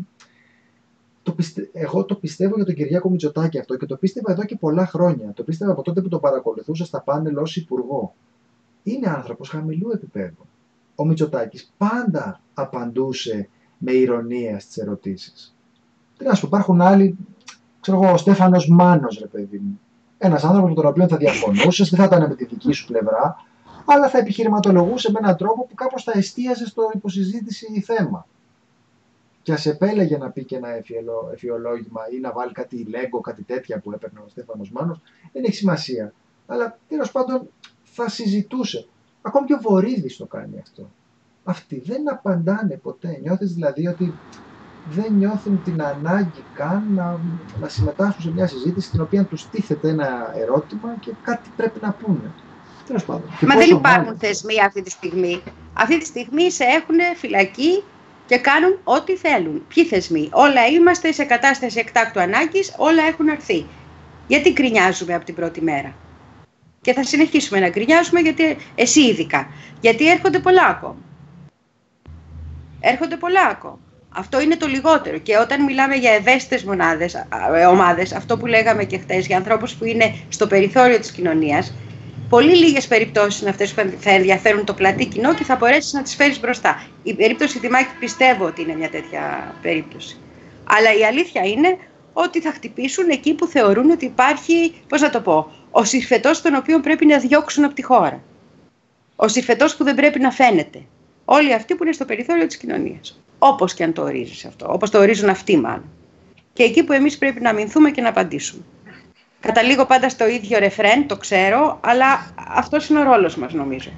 Πατακός, ενώ η τώρα που είχατε φέρει με τον εφήμερο συζητούσε, εγώ νομίζω ότι ο Θεοχάρης συζητούσε, ρε παιδιά. Άδικο έχω. Νομίζω ότι ο Θεοχάρης συζητούσε. Δεν είναι. Εντάξει, αυτό δεν είναι και τόσο δύσκολο. Δεν σου λέμε τώρα. Και παρεμπιπτόντως η Μπακογιάννη, ε, δεν νομίζω ότι είναι και από τους ανθρώπους που ηρωνεύονται χωρίς να απαντάνε. Δεν νομίζω ότι είναι η χειρότερη περίπτωση. Λέτε, παιδιά, ότι είναι μισάνθρωποι δεν νομίζω ότι είναι μισάνθρωποι. Νομίζω ότι αυτό, αυτή είναι μια διαδικασία με την οποία αυτό που επιδιώκει ο άλλος είναι να στρέψει το μίσος μας, όχι απλώς την ε, αντιπάθειά μας, να δημιουργήσει πολύ έντονη απέχθεια, αποστροφή προς, τις, ε, προς κάποιες αδύναμες κατηγορίες, όπως είναι οι μετανάστες, οι πρόσφυγες, κρατούμενοι κτλ γιατί είναι πολύ πιο βολικό η κοινωνία να φοβάται τους κρατούμενους και τους ε, πρόσφυγες αντί για τα αφεντικά της. Δεν ξέρω αν είναι πολύ απλοϊκή αυτή η ανάλυση μου, αλλά είμαι και εγώ ένα λαϊκό παιδί απλό, γράμματα δεν έμαθα, έτσι έμαθα να τα λέω. Και είναι πολύ, απλό, πολύ εύκολο και τον άνθρωπο ο οποίος κάθε μέρα στραγγίζεται, τον στραγγίζουν στη δουλειά, δεν έχει χρόνο, γιατί εμείς είμαστε και σε μια συνθήκη πολυτέλειας, Κωνσταντίνε, σε ένα βαθμό, έτσι; Δεν είναι όλοι έτσι. Δεν μου λες, Λαβρινή, λοιπόν, το, το ότι δουλεύουμε είναι η πολυτέλεια, ε. Όχι και το ότι έχουμε τη δυνατότητα να έχουμε χρόνο να σκεφτούμε, να διαβάσουμε, να ενεργήσουμε ναι. με κάποιους τρόπους. Υπάρχουν άνθρωποι που αυτό το χρόνο δεν τον έχουν. Τα μέσα δεν τους δόθηκαν ποτέ. Αυτό εννοώ. Αυτοί οι άνθρωποι είναι πολύ πιο εύκολο να στραφούν γιατί ήδη στρέφονται προς το πιο αδύναμο. Είναι ο μόνος τους τρόπος να ξεσπάσουν. Είναι ήδη οι ίδιοι τόσο αδύναμοι που δεν έχουν άλλο τρόπο. Και αυτοί χειραγωγούνται. Αυτό είναι ένα ζήτημα. Ειδικά με μια τέτοια κυβέρνηση η οποία έχει απορροφήσει την ακροδεξιά. Κατά την άποψή μου. Όχι την έχει απορροφήσει, την έχει απορροφήσει. Εννοώ το πρόβλημα ότι είναι αυτό. Γράφει η Δάφνη εδώ, είναι περισσότερο μίσος προς το περιθώριο είναι η ανάγκη να υπάρχει αντίπαλο δέος, είναι η ανάγκη να μπορούν να δημιουργήσουν εχθρούς, γιατί τους χρειάζονται. Είναι το διέρη και βασίλευε. Ναι. Ε, ναι, δεν ξέρω, δεν λέω ότι θα μπορούσαμε να ενωθούμε σε ένα κοινό αγώνα με τις κατηγορίες αυτές, αλλά λέω ότι οπωσδήποτε είναι ένα πολύ, μια πολύ βολική εικόνα του κόσμου αν είσαι βασιλιάς, πρωθυπουργός, έτσι δεν είναι. Ένας εξωτερικός εχθρός, κάποιος που δεν είσαι εσύ και κάποιος που δεν είναι το αφεντικό σου. Να τα βάζεις με κάποιον που βρίσκεται κάτω από σένα και όχι πάνω από σένα. Αυτό βολεύει τους πάντες. Βολεύει τα κανάλια που δεν ενοχλείς τα αφεντικά τους. Βολεύει τους πολιτικούς που δεν τους ζητάς τα αρέστα για την κατάσταση στην οποία βρίσκεται η χώρα. Βολεύει πολύ κόσμο αυτό, γι' αυτό γίνεται. Είναι κάτι δηλαδή στο οποίο βολεύει τον μίζερο ανθρωπάκο, ο οποίος μπορεί να τα βάλει με κάποιον και να έχει μούτρα να το κάνει. Έτσι δεν είναι, γιατί στο αφεντικό του πού, θα βρει τώρα, πού θα βρει το κουράγιο να τη μιλήσει στο αφεντικό του. Ενώ τώρα στον άλλον που δεν έχει τον ήλιο μοίρα, θα το βρει. Το να γυρίσεις να πεις στην έγκυο πρόσφυγα αυτό που θύμισε χτες. Που προσπαθούμε όλοι να. Εγώ ανατριχιάζω κάθε φορά που το λέω. Που προσπαθούμε όλοι να το ξεχάσουμε, αλλά δεν ξεχνιέται και θα μας κυνηγάει ως το πιο φρικτό πρόσωπο, ας πούμε, ενός ανθρώπου που ο ίδιος δηλαδή θα ήθελα πραγματικά να ξέρω τι άνθρωπος είναι αυτός που μπορεί και το εξτομίζει αυτό. Σε τι συνθήκες. Έτσι. Ε... Δηλαδή, το θύμισες χτες και είναι το καλύτερο παράδειγμα που μπορούμε να έχουμε. Γιατί ακριβώς και το πιο φρικιαστικό. Γιατί σπάει ένα ταμπού παγκόσμιο και μέσα στον χρόνο χάνεται, ας πούμε, αυτό το ταμπού, έτσι. Να σου πω κάτι. Τώρα είναι λίγες μέρες μετά το θάνατο του Περικλή Κοροβέση. Νομίζω ότι αυτοί οι άνθρωποι για τους οποίους μιλάμε δεν έχουν τέτοιες αναστολές. Δηλαδή αυτό είναι χαρακτηροδομή βασανιστή. Δεν έχει τέτοιες αναστολές. Όπως χτυπούσαν και βασάνιζαν αδύναμες ε, γυναίκες από την έννοια της σωματικής δύναμης.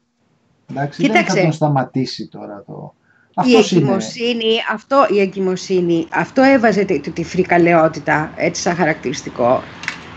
Ε, είναι ταμπού σε όλες τις κοινωνίες διαχρονικά. Δηλαδή, το να φτάσεις να μιλήσεις έτσι σε μια έγκυο, οπουδήποτε, να μην ήταν καν πρόσφυγας, που αυτό προσθέτει, έτσι, ναι, στον δρόμο, στο μετρό, να μην σηκωθείς να δώσεις θέση σου, ξέρω εγώ κάτι σε μια έγκυο με την κοιλιά στη μύτη. Αυτό σε κάνει όχι, δηλαδή δεν υπάρχει μεγαλύτερη αποκτήνωση και μεγαλύτερη ανικανότητα κοινωνικοποίησης. Ξέρω, δείχνει έλλειψη στοιχειώδους κοινωνικοποίησης. Πώς να το πω. Εσύ είσαι ο κοινωνιολόγος, εσύ πες το. Εγώ έχω ορκιστεί να μην χρησιμοποιήσω ποτέ τη λέξη κοινωνικοποίηση. Φρικαλέα. Ε, Άσκημη. Τι έπρεπε να πω, πες. Ε, να, να μαθαίνω κιόλας. Δεν ξέρω, εγώ να διαβάσει το, το βιβλίο. Να, ορίστε, η Νάντια λέει το. Το, έχω διαβάσει το βιβλίο σου, αλλά πριν πολλά χρόνια. Ε; Πριν πολλά χρόνια. Βγάλει και κανένα άλλο. Ποιο μου το αλέτρι. ναι. Δεν είναι και τόσο πολύ. Περσινό είναι καημένη. Ε, είναι πολύ καιρός. ναι, γιατί λέω εκεί πέρα ότι άκουγα κάποιον να μιλάει έτσι και, και κοίταζα και ένα πρόσωπο έτσι κάπως ήταν λίγο βλακόφατσα και είχα ορκιστεί ότι δεν θα μιλήσω ποτέ έτσι και νομίζω ότι σε γενικές γραμμές το έχω τηρήσει αυτό, δεν έχω εκφραστεί σαν κοινωνιολόγος ποτέ. Ε, μπορώ να διαβάσω λίγο Γιάννα Αγγελοπούλου, μου επιτρέπετε; Είσαι ανώμαλος, αλλά ναι. Μ' άρεσε η αντίδρασή σου. Το περιμένουμε πώς και πώς βασικά. Οι άνθρωποι έχουν προτιμήσεις και οι πολιτισμένοι άνθρωποι έχουν μάθει να πορεύονται με αυτές. Σε άλλον, παραδείγματος χάρη, να αρέσει ο Μπραμ και σε άλλον ο Τσιτσάνης. Άλλος είναι σοσιαλιστής, κομμουνιστής ή φιλελεύθερος και άλλος χριστιανός ή μουσουλμάνος. Άλλος είναι πανιόνιος και άλλος δόξα δράμας. Λαμπρινή, δεν θέλω να συγχυστείς, θέλω να. Δεν μπορώ να συγχυστώ, Κωνσταντίνε. Ναι. Αλλά πες μου αν πρέπει να κλείσω το μικρόφωνο γιατί με βλέπω. λοιπόν, λέγαμε ότι άλλος είναι πανιόνιος και άλλος δόξα δράμας. Τελικά ναι. σε προσωπικό επίπεδο, λέει σε δεύτερο tweet, αυτά είναι tweet που θα διαβάζω τώρα, ε, η Τζιάννα Αγγελόπουλος. Τζιάννα Αγγελόπουλος. Που κάθε κρίσος είναι μια ευκαιρία, είπαμε. Ναι. Τελικά σε προσωπικό επίπεδο, ο μόνος με τον οποίο δεν μπορώ να ταυτιστώ και δεν με πειράζει καθόλου είναι αυτός που δεν αντέχει να υπάρχουν στον πλανήτη και άλλα πλάσματα. Πέρα από το είδωλο στον καθρέφτη του. Και έχει ένα GA στο τέλος που είναι μάλλον ότι υπογράφει με τα αρχικά της στο Twitter, εντάξει, μήπως και δεν ξέρουμε ποιανού είναι το απόφθεγμα, μήπως νομίζουμε ότι είναι Γκάντι, ξέρω εγώ. Ή μήπως έχει κανέναν υπαλληλάκο να το τρέχει. όχι, όχι, όχι, όχι, δεν μπορεί ο υπαλληλάκος να έχει τέτοια σκέψη. Και ποιος πιστεύετε ότι θεώρησε πως θα πρέπει να απαντηθεί αυτή η επίθεση στην Ορθοδοξία; Ποιος είναι αυτός δηλαδή που θα θεωρούσε ότι αυτό δεν πρέπει να περάσει έτσι; Αυτό δεν μπορεί να παραμείνει. Ο Βελόπουλος. Όχι. Είναι πιο καραφλός, αλλά δεν οδηγεί μηχανή. Ο Μπογδάνος. Μπράβο, το πέτυχες. Ξεκινάει την απάντησή του. Χριστός Ανέστη που είναι όπως ξεκινάνε οι περισσότερες απαντήσεις στο Twitter αυτή την εποχή. Χριστός Ανέστη. Πάντως, και εδώ ξεκινάει η κουλτούρα, πρόσεχε. Ο Κοραής, εχθρός του Καποδίστρια, κάτοικος Γαλλίας, υπέρμαχος της καθαρεύουσας, έγραφε επίσης «Μόνον του Ευαγγελίου η διδαχή εμπορεί να σώσει την αυτονομία του γένους. Το δε σύνταγμά μας ξεκινά εις το όνομα της Αγίας Ομοουσίου και αδιαιρέτου τριάδος. Πες μου εσύ τώρα. Το γαλλικό σύνταγμα εννοούσε γιατί εκεί ζούσε από ό,τι θυμάμαι. Με μπερδεύει λίγο. Τέλος πάντων είναι, είναι... Δηλαδή έρχεται να πει της Γιάννας η οποία έχει πει τις μπαρούφες του αιώνα μια μπαρούφα ακόμα. Δηλαδή ο διάλογος δείχνει ποια είναι η ηγεσία αυτού του τόπου ξεκάθαρα έτσι. Η άλλη κάνει προτιμήσεις τις παραδόσεις, προτιμήσεις είναι. Γεννιέσαι, είσαι τάμπουλα ράζα και ένα ωραίο πρωί, δεν ξέρω σε ποια ηλικία, χωρίς να σε έχει αγγίξει κανείς, αποφασίζεις. Αυτό δεν είπε ή το κατάλαβα λάθος; Ναι, ναι. Οι διαφορετικές προτιμήσεις, ναι. δεν είναι... Προτιμήσεις. Επίσης, έχουμε όλη τη δυνατότητα να έχουμε τις ίδιες προτιμήσεις. Όταν πάει η Γιάννα και αγοράζει τα ταγερά και τα Σανέλ, είναι από προτίμηση. Εγώ που δεν πάω να τα πάρω, επίσης είναι από προτίμηση. Έτσι δεν είναι; Γιατί έλεγε το αρχικό tweet, με συγχωρείτε, γιατί ξεκίνησε από το δεύτερο, αλλά είναι τρία για να, για να κάνουμε Για πες για, για τις τακτικές διαφορές. Στην Ελλάδα που ονειρευόμαστε, αυτήν του 2021 και μετά, οι διαφορετικές προτιμήσεις δεν είναι αιτία πολέμου. Ο Κοραής, στα σχόλιά του για το Σύνταγμα της Ελλάδας, έλεγε: Δεν με ενδιαφέρει σε ποιο Θεό πιστεύει ο καπετάνιος, αρκεί να οδηγεί με ασφάλεια το καράβι. Α, είχε Κοραή από την αρχή. Ναι, ναι. ναι. Το κόψε, την εξέθεσες στη Γιάννη. Την εξέθεσα. Και τον Μπογδάνο, γιατί φαίνονταν να τα λέει μόνος του. Η Γιάννη λοιπόν. Αγγελοπούλου, να μιλήσω ως ειδικός στα θέματα Γιάννα Αγγελοπούλου. Η Γιάννα Αγγελοπούλου, της οποίας το πόνημα έχω μελετήσει διεξοδικά. Η ροά μου. Η ροά μου. Όχι, όχι, είναι πάρα πολύ απολαυστικό. Δεν... Είσαι πάρα πολύ ανώμαλος, το ξανάπα, δεν είναι. δεν, με, δεν, με, δεν με προσβάλλει αυτός ο χαρακτηρισμός. Λοιπόν, ε, επειδή λέει εκεί πέρα ότι είναι άνθρωπος της ε, πράξης και όχι της ε, θεωρίας και τέτοια, όλα αυτά τα λέει με, με κάτι φρικτούς αγγλισμούς πάντοτε, αλλά αυτά, αυτά λέει. Οπότε και εδώ αυτό που προτάσει δεν έχει σημασία. Αυτά ξέρετε τα αρκεί να πιάνει ε, ποντίκια, ε, γάτα κτλ. Ναι. Είναι αυτά τα λίγο κοινικά, λίγο υπέρ της αποτελεσματικότητας. Και εντωμεταξύ το αστείο είναι ότι τα λένε, ο άλλος πιάστηκε για να μιλήσει για, την, ε, ε, για τη θρησκεία, γιατί δεν θέλει ο άλλος ως ε, συντηρητικός, αυθεντικός, ε, δεν θέλει να του παραμερίζουν τη θρησκεία. Ποια αποτελεσματικότητα λέει. Δεν είναι, δεν θα προσβάλλεις στη θρησκεία μου. Εδώ πέρα δεν είμαστε όλοι ίσα και όμοια. Οπότε ναι, αυτό είναι το πρόβλημά στο, μας. Πετάχτηκε στο Twitter να υπερασπιστεί τον λόγο αυτού που γουστάρει να βλέπει το πρόσωπό του στο καθρέφτη και μόνο. Γιατί αυτό έγραψε η Αγγελοπούλου. Ενώ η Γιάννα βγαίνει όπως είναι κάθε μέρα έξω. Πες τα όλα. Γιατί αντέχει να βλέπει το πρόσωπο. Έχει Γιάννα ποτέ στον καθρέφτη. Δηλαδή, για να τα πούμε λίγο αυτά τα πράγματα. Να σεβόμαστε τη γυναίκα η οποία βγαίνει έτσι ατιμέλητη κάθε μέρα έξω. Δεν κοιτάζεται ποτέ στον καθρέφτη. Αυτό που λένε έβαλα, έβαλα κάτι πάνω μου και ξεκίνησα αυτό που λέμε. Α, μπράβο. Συ το ότι πρέπει να το παραδεχτείς, πρέπει να το παραδεχτείς, έτσι. Η Γιάννα αυτή τη στιγμή μας δίνει ένα μεγάλο μάθημα. Oh, Ισότητα. Έχουμε, Ισότητα. έχουμε τεράστια πρόταση. Να κάνεις Γιάννα ζουμπούλια, κι εγώ. ναι, με εξαίρεση και ζουμπούλια Γιάννα. Οπωσδήποτε, Τάσος, σωστός, πολύ σωστός. Τάσος, επιμένω για μενεξέδες με Γιάννα. OK, okay, εντάξει. Το, ναι, ναι. το καταγράφω.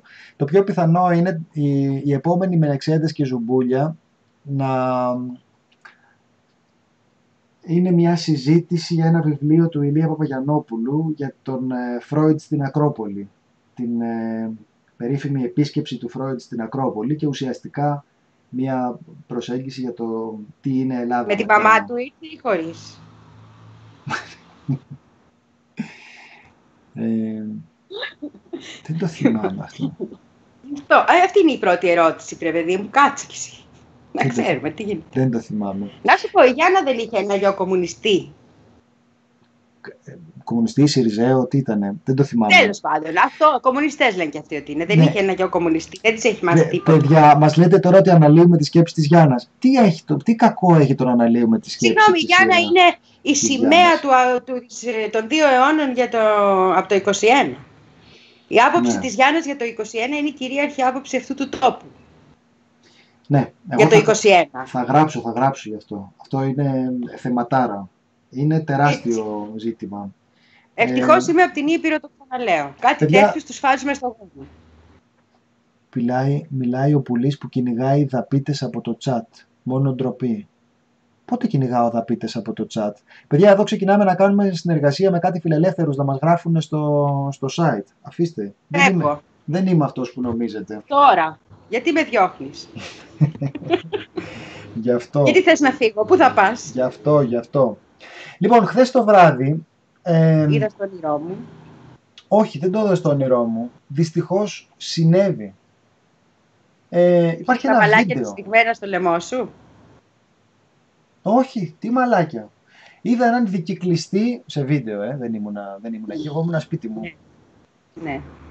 Ε, να τρώει ξύλο από αστυνομικούς στο κέντρο της Αθήνας γιατί ε, διαμαρτυρήθηκε διότι ένα πολυτελές αυτοκίνητο έκλεισε το δρόμο με αποτέλεσμα να μην μπορεί να περάσει παραβιάζοντας το κόκκινο. Σωστά δεν είναι; Σωστά δεν το λέω; Της Γιάννας ήταν το αυτοκίνητο; Μα... Να κάνω συνδέση με τα προηγούμενα. Κοίταξε να δεις τώρα. Λέει από τη Μιχαλακοπούλου πέρασαν παράνομα με κόκκινο χωρίς ούτε καν να έχουν βάλει τις ειρήνες. Ένα μάξι με φημέ τζάμια επισήμου πιθανώ υπουργού. Το μάξι για αστυνομική συνοδεία που επέβαινε σε, σε μηχανές. Πήγαν να πέσουν πάνω σε έναν άνθρωπο ναι. που επέβαινε σε μηχανά και πέρναγε κανονικά από την οτοξενία. Οι αστυνομικοί σταμάτησαν, τον πέταξαν κάτω μαζί με το μηχανάκι του και άρχισαν να τον χτυπούν και να τον βρίζουν. Ταυτόχρονα τραμπουκίζουν όποιον διαμαρτύρεται και προσπαθεί να επέμβει. Δεν φτάνει δηλαδή που πήγαν να τον σκοτώσουν τον άνθρωπο επειδή πέρασαν παράνομα με κόκκινο, τον χτυπάνε κιόλας. Φυσικά το αμάξι με τα φημέ τζάμια και τον επίσημο έφυγε κατευθείαν. Έχουν ξεφύγει τελείως τα πράγματα, εντελώς όμως. Αυτό το γράφει ο άνθρωπος που ανήρτησε το βίντεο. Και λέει: Είναι ένα σημερινό συμβάν, έγινε το 10.30 το μεσημέρι στη συμβολή των οδών Μιχαλακοπούλου και Ξενίας. Και εντάξει, τώρα να μου πεις λεπτομέρειες είναι αυτές, αλλά επειδή ανοίγει ο καιρός, ανοίγει και η καραντίνα και θα βγούμε έξω και θα τις τρώμε κι εμείς. Τώρα δεν μας νοιάζει γιατί είμαστε σπίτια μας, κατάλαβες. Τώρα λες τι θα κάνουμε, θα, χτυπάνε, θα βαράνε τα κουδούνια να έρθουν μέσα να με χτυπάνε οι συνοδοί επισήμων. Δεν νομίζω. Ο, ξέρω εγώ, δεν βάζω και το χέρι μου στη φωτιά τώρα για τίποτα, αλλά το θεωρώ δύσκολο. Από την άλλη, αν ε, σκεφτούμε ότι, ε, πού θα πάει, μία, δύο, τρεις, κάποια στιγμή θα ξαναβγούμε και στο δρόμο και στους δρόμους. Θα διαδηλώσουμε, δεν μπορεί. Οπότε, ε, αυτό με τη συμπεριφορά της αστυνομίας που άλλος φέρεται, λες και είναι υπεράνω του νόμου, καταρχάς με κόκκινο δεν περνάμε, δεν ξέρω αν σας το έχουν πει.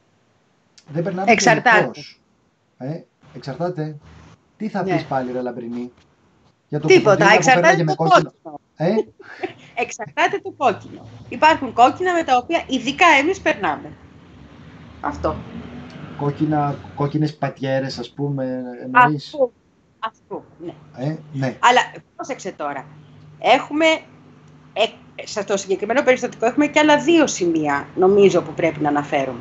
Παρακαλώ. Που πρέπει να δούμε, τέλος πάντων, να παρατηρήσουμε. Το ένα είναι ότι αυτό το ξύλο πέφτει γιατί τολμάς να πεις, να δείξεις ότι σε ενόχλησε η παρανομία του από πάνω.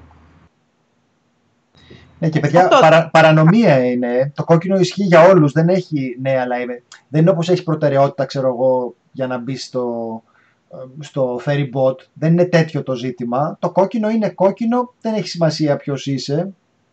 Εντάξει. Και το δεύτερο είναι ότι η μπάτση που τον δίραν τον άνθρωπο ήταν η μπάτση του επισήμου, αν κατάλαβα καλά. Σωστά; Έτσι κατάλαβα κι εγώ. Αυτό. Άρα η φρουρά η οποία υποτίθεται ότι είναι εκεί για να τον προστατεύσει από τρομοκρατικές επιθέσεις. Ξέρω εγώ, κάτι τέτοιο δεν πρέπει να κάνει αυτή η φρουρά. Να του ανοίξει το δρόμο να περάσει πιο γρήγορα γιατί το μέλλον της Ελλάδας βρίσκεται στα χέρια του και πρέπει να πάει στη Βουλή ο άνθρωπος να μας σώσει. Λοιπόν, όποιος και αν είναι ο λόγος, αυτοί οι άνθρωποι δεν είναι εκεί για να δέρνουν τον κόσμο όταν διαμαρτύρεται. Είναι Ναι. προσωπική φρουρά και προσωπική τροχέα, ξέρω εγώ τι διάολο, του κυρίου αυτού ή της κυρίας αυτής που ήταν μέσα στο αυτοκίνητο. Λοιπόν, και σταματούν για να δίνουν έναν πολίτη. Στα, δηλαδή είναι δύο σημεία τα οποία, σε, τι να πω, ας πούμε, έχουμε φάει ξύλο, αλλά έχουμε φάει ξύλο γιατί σύμφωνα με την κρατική λογική μας άξιζε, να το πω έτσι. Εντάξει, τι ήθελες και εσύ και πήγαινες σε πορείες. Εδώ ο έρμος ο άνθρωπος δεν έχει κάνει τίποτα. Τίποτα απολύτως.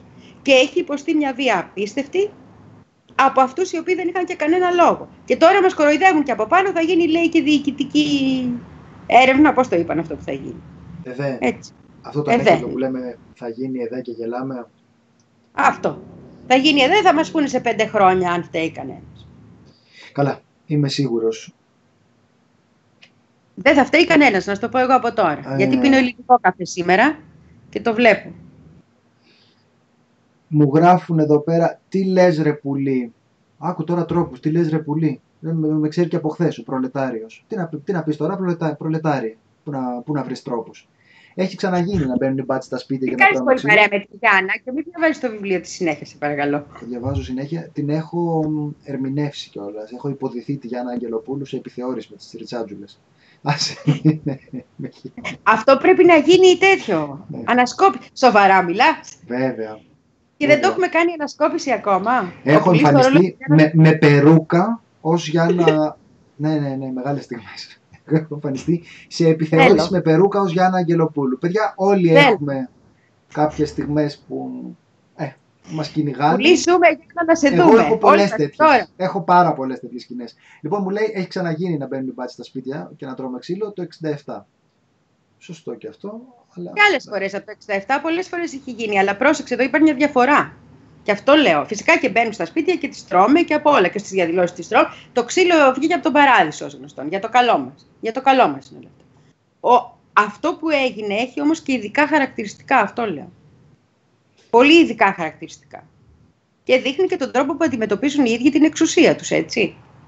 Αν αυτό τώρα το ότι δεν είμαι ΣΥΡΙΖΑ το ξέρει όλος ο κόσμος, έτσι. Είμαστε σίγουροι. Λοιπόν, αν αυτό είχε συμβεί επί ΣΥΡΙΖΑ, θα τολμήσω να το πω κι εγώ αυτό μια φορά. Σκέψου τι θα είχε γίνει. Ήταν υπουργός του ΣΥΡΙΖΑ μέσα στο αμάξι. Εντάξει, ναι, αυτό αφορά όλη την, ε, όλη την επικαιρότητα. Λοιπόν, θα ακούσουμε σε λίγο τώρα τα μέτρα σταδιακής άρσης της καραντίνας. Θα ακούσουμε τον, ε, τον Πρωθυπουργό Θα της τα καρδιάς ακούσετε. μας, τον ε, Κυριάκο Μητσοτάκη. Πάω να διαβάσω για ναρά. Λοιπόν, την ώρα που θα τα ακούτε αυτά, εγώ σας προτείνω να διαβάσετε νέα έκθεση της Διεθνούς Αμνηστίας, ανάνυψη τώρα, το ελληνικό σύστημα υγείας μετά από μια δεκαετία λιτότητας. Θα δείτε εκεί πέρα μια έκθεση για το τι έχει πάθει το σύστημα υγείας, για με τι έχει συμβεί με τις περικοπές και λέει οι εργαζόμενοι στον τομέα της υγείας δήλωσαν στη Διεθνή Αμνηστία, είναι συνεντεύξεις που έχουν πάρει μεταξύ άλλων, ότι αντιμετωπίζουν δυσκολίες λόγω του περιορισμένου αριθμού προσωπικού, της έλλειψης επαρκούς εξοπλισμού ατομικής προστασίας, έλλειψης επαρκούς ιατρικού εξοπλισμού συμπεριλαμβανομένων των αναπνευστήρων και των κλινών σε μονάδες εντατικής θεραπείας. Οπότε λέω, την ώρα που θα ακούμε για τα μέτρα και τι καλά που τα κάναμε και τι ωραία και που πρέπει να προσέχουμε γιατί υπάρχει ατομική ευθύνη και δεν ξέρω εγώ τι άλλο θα ακούσουμε, νομίζω ότι καλό είναι να σκεφτόμαστε και ότι εκτός από το να μας μπουζουριάζουν στα σπίτια μας και μετά να μας ξαμολάνε, κάτι θα χρειαζόταν να κάνουμε και σε επίπεδο υγειονομικής προστασίας. Αν δεν το κάνουμε, δεν ξέρω πώς θα βγούμε. Λοιπόν, σας ευχαριστούμε πάρα πολύ. Να είστε Φιλάκια καλά. σε όλους. Καλό απόγευμα και τα λέμε αύριο πάλι, Α. ράδιο καραντίνα 4 με 6. Φιλιά. Φιλιά.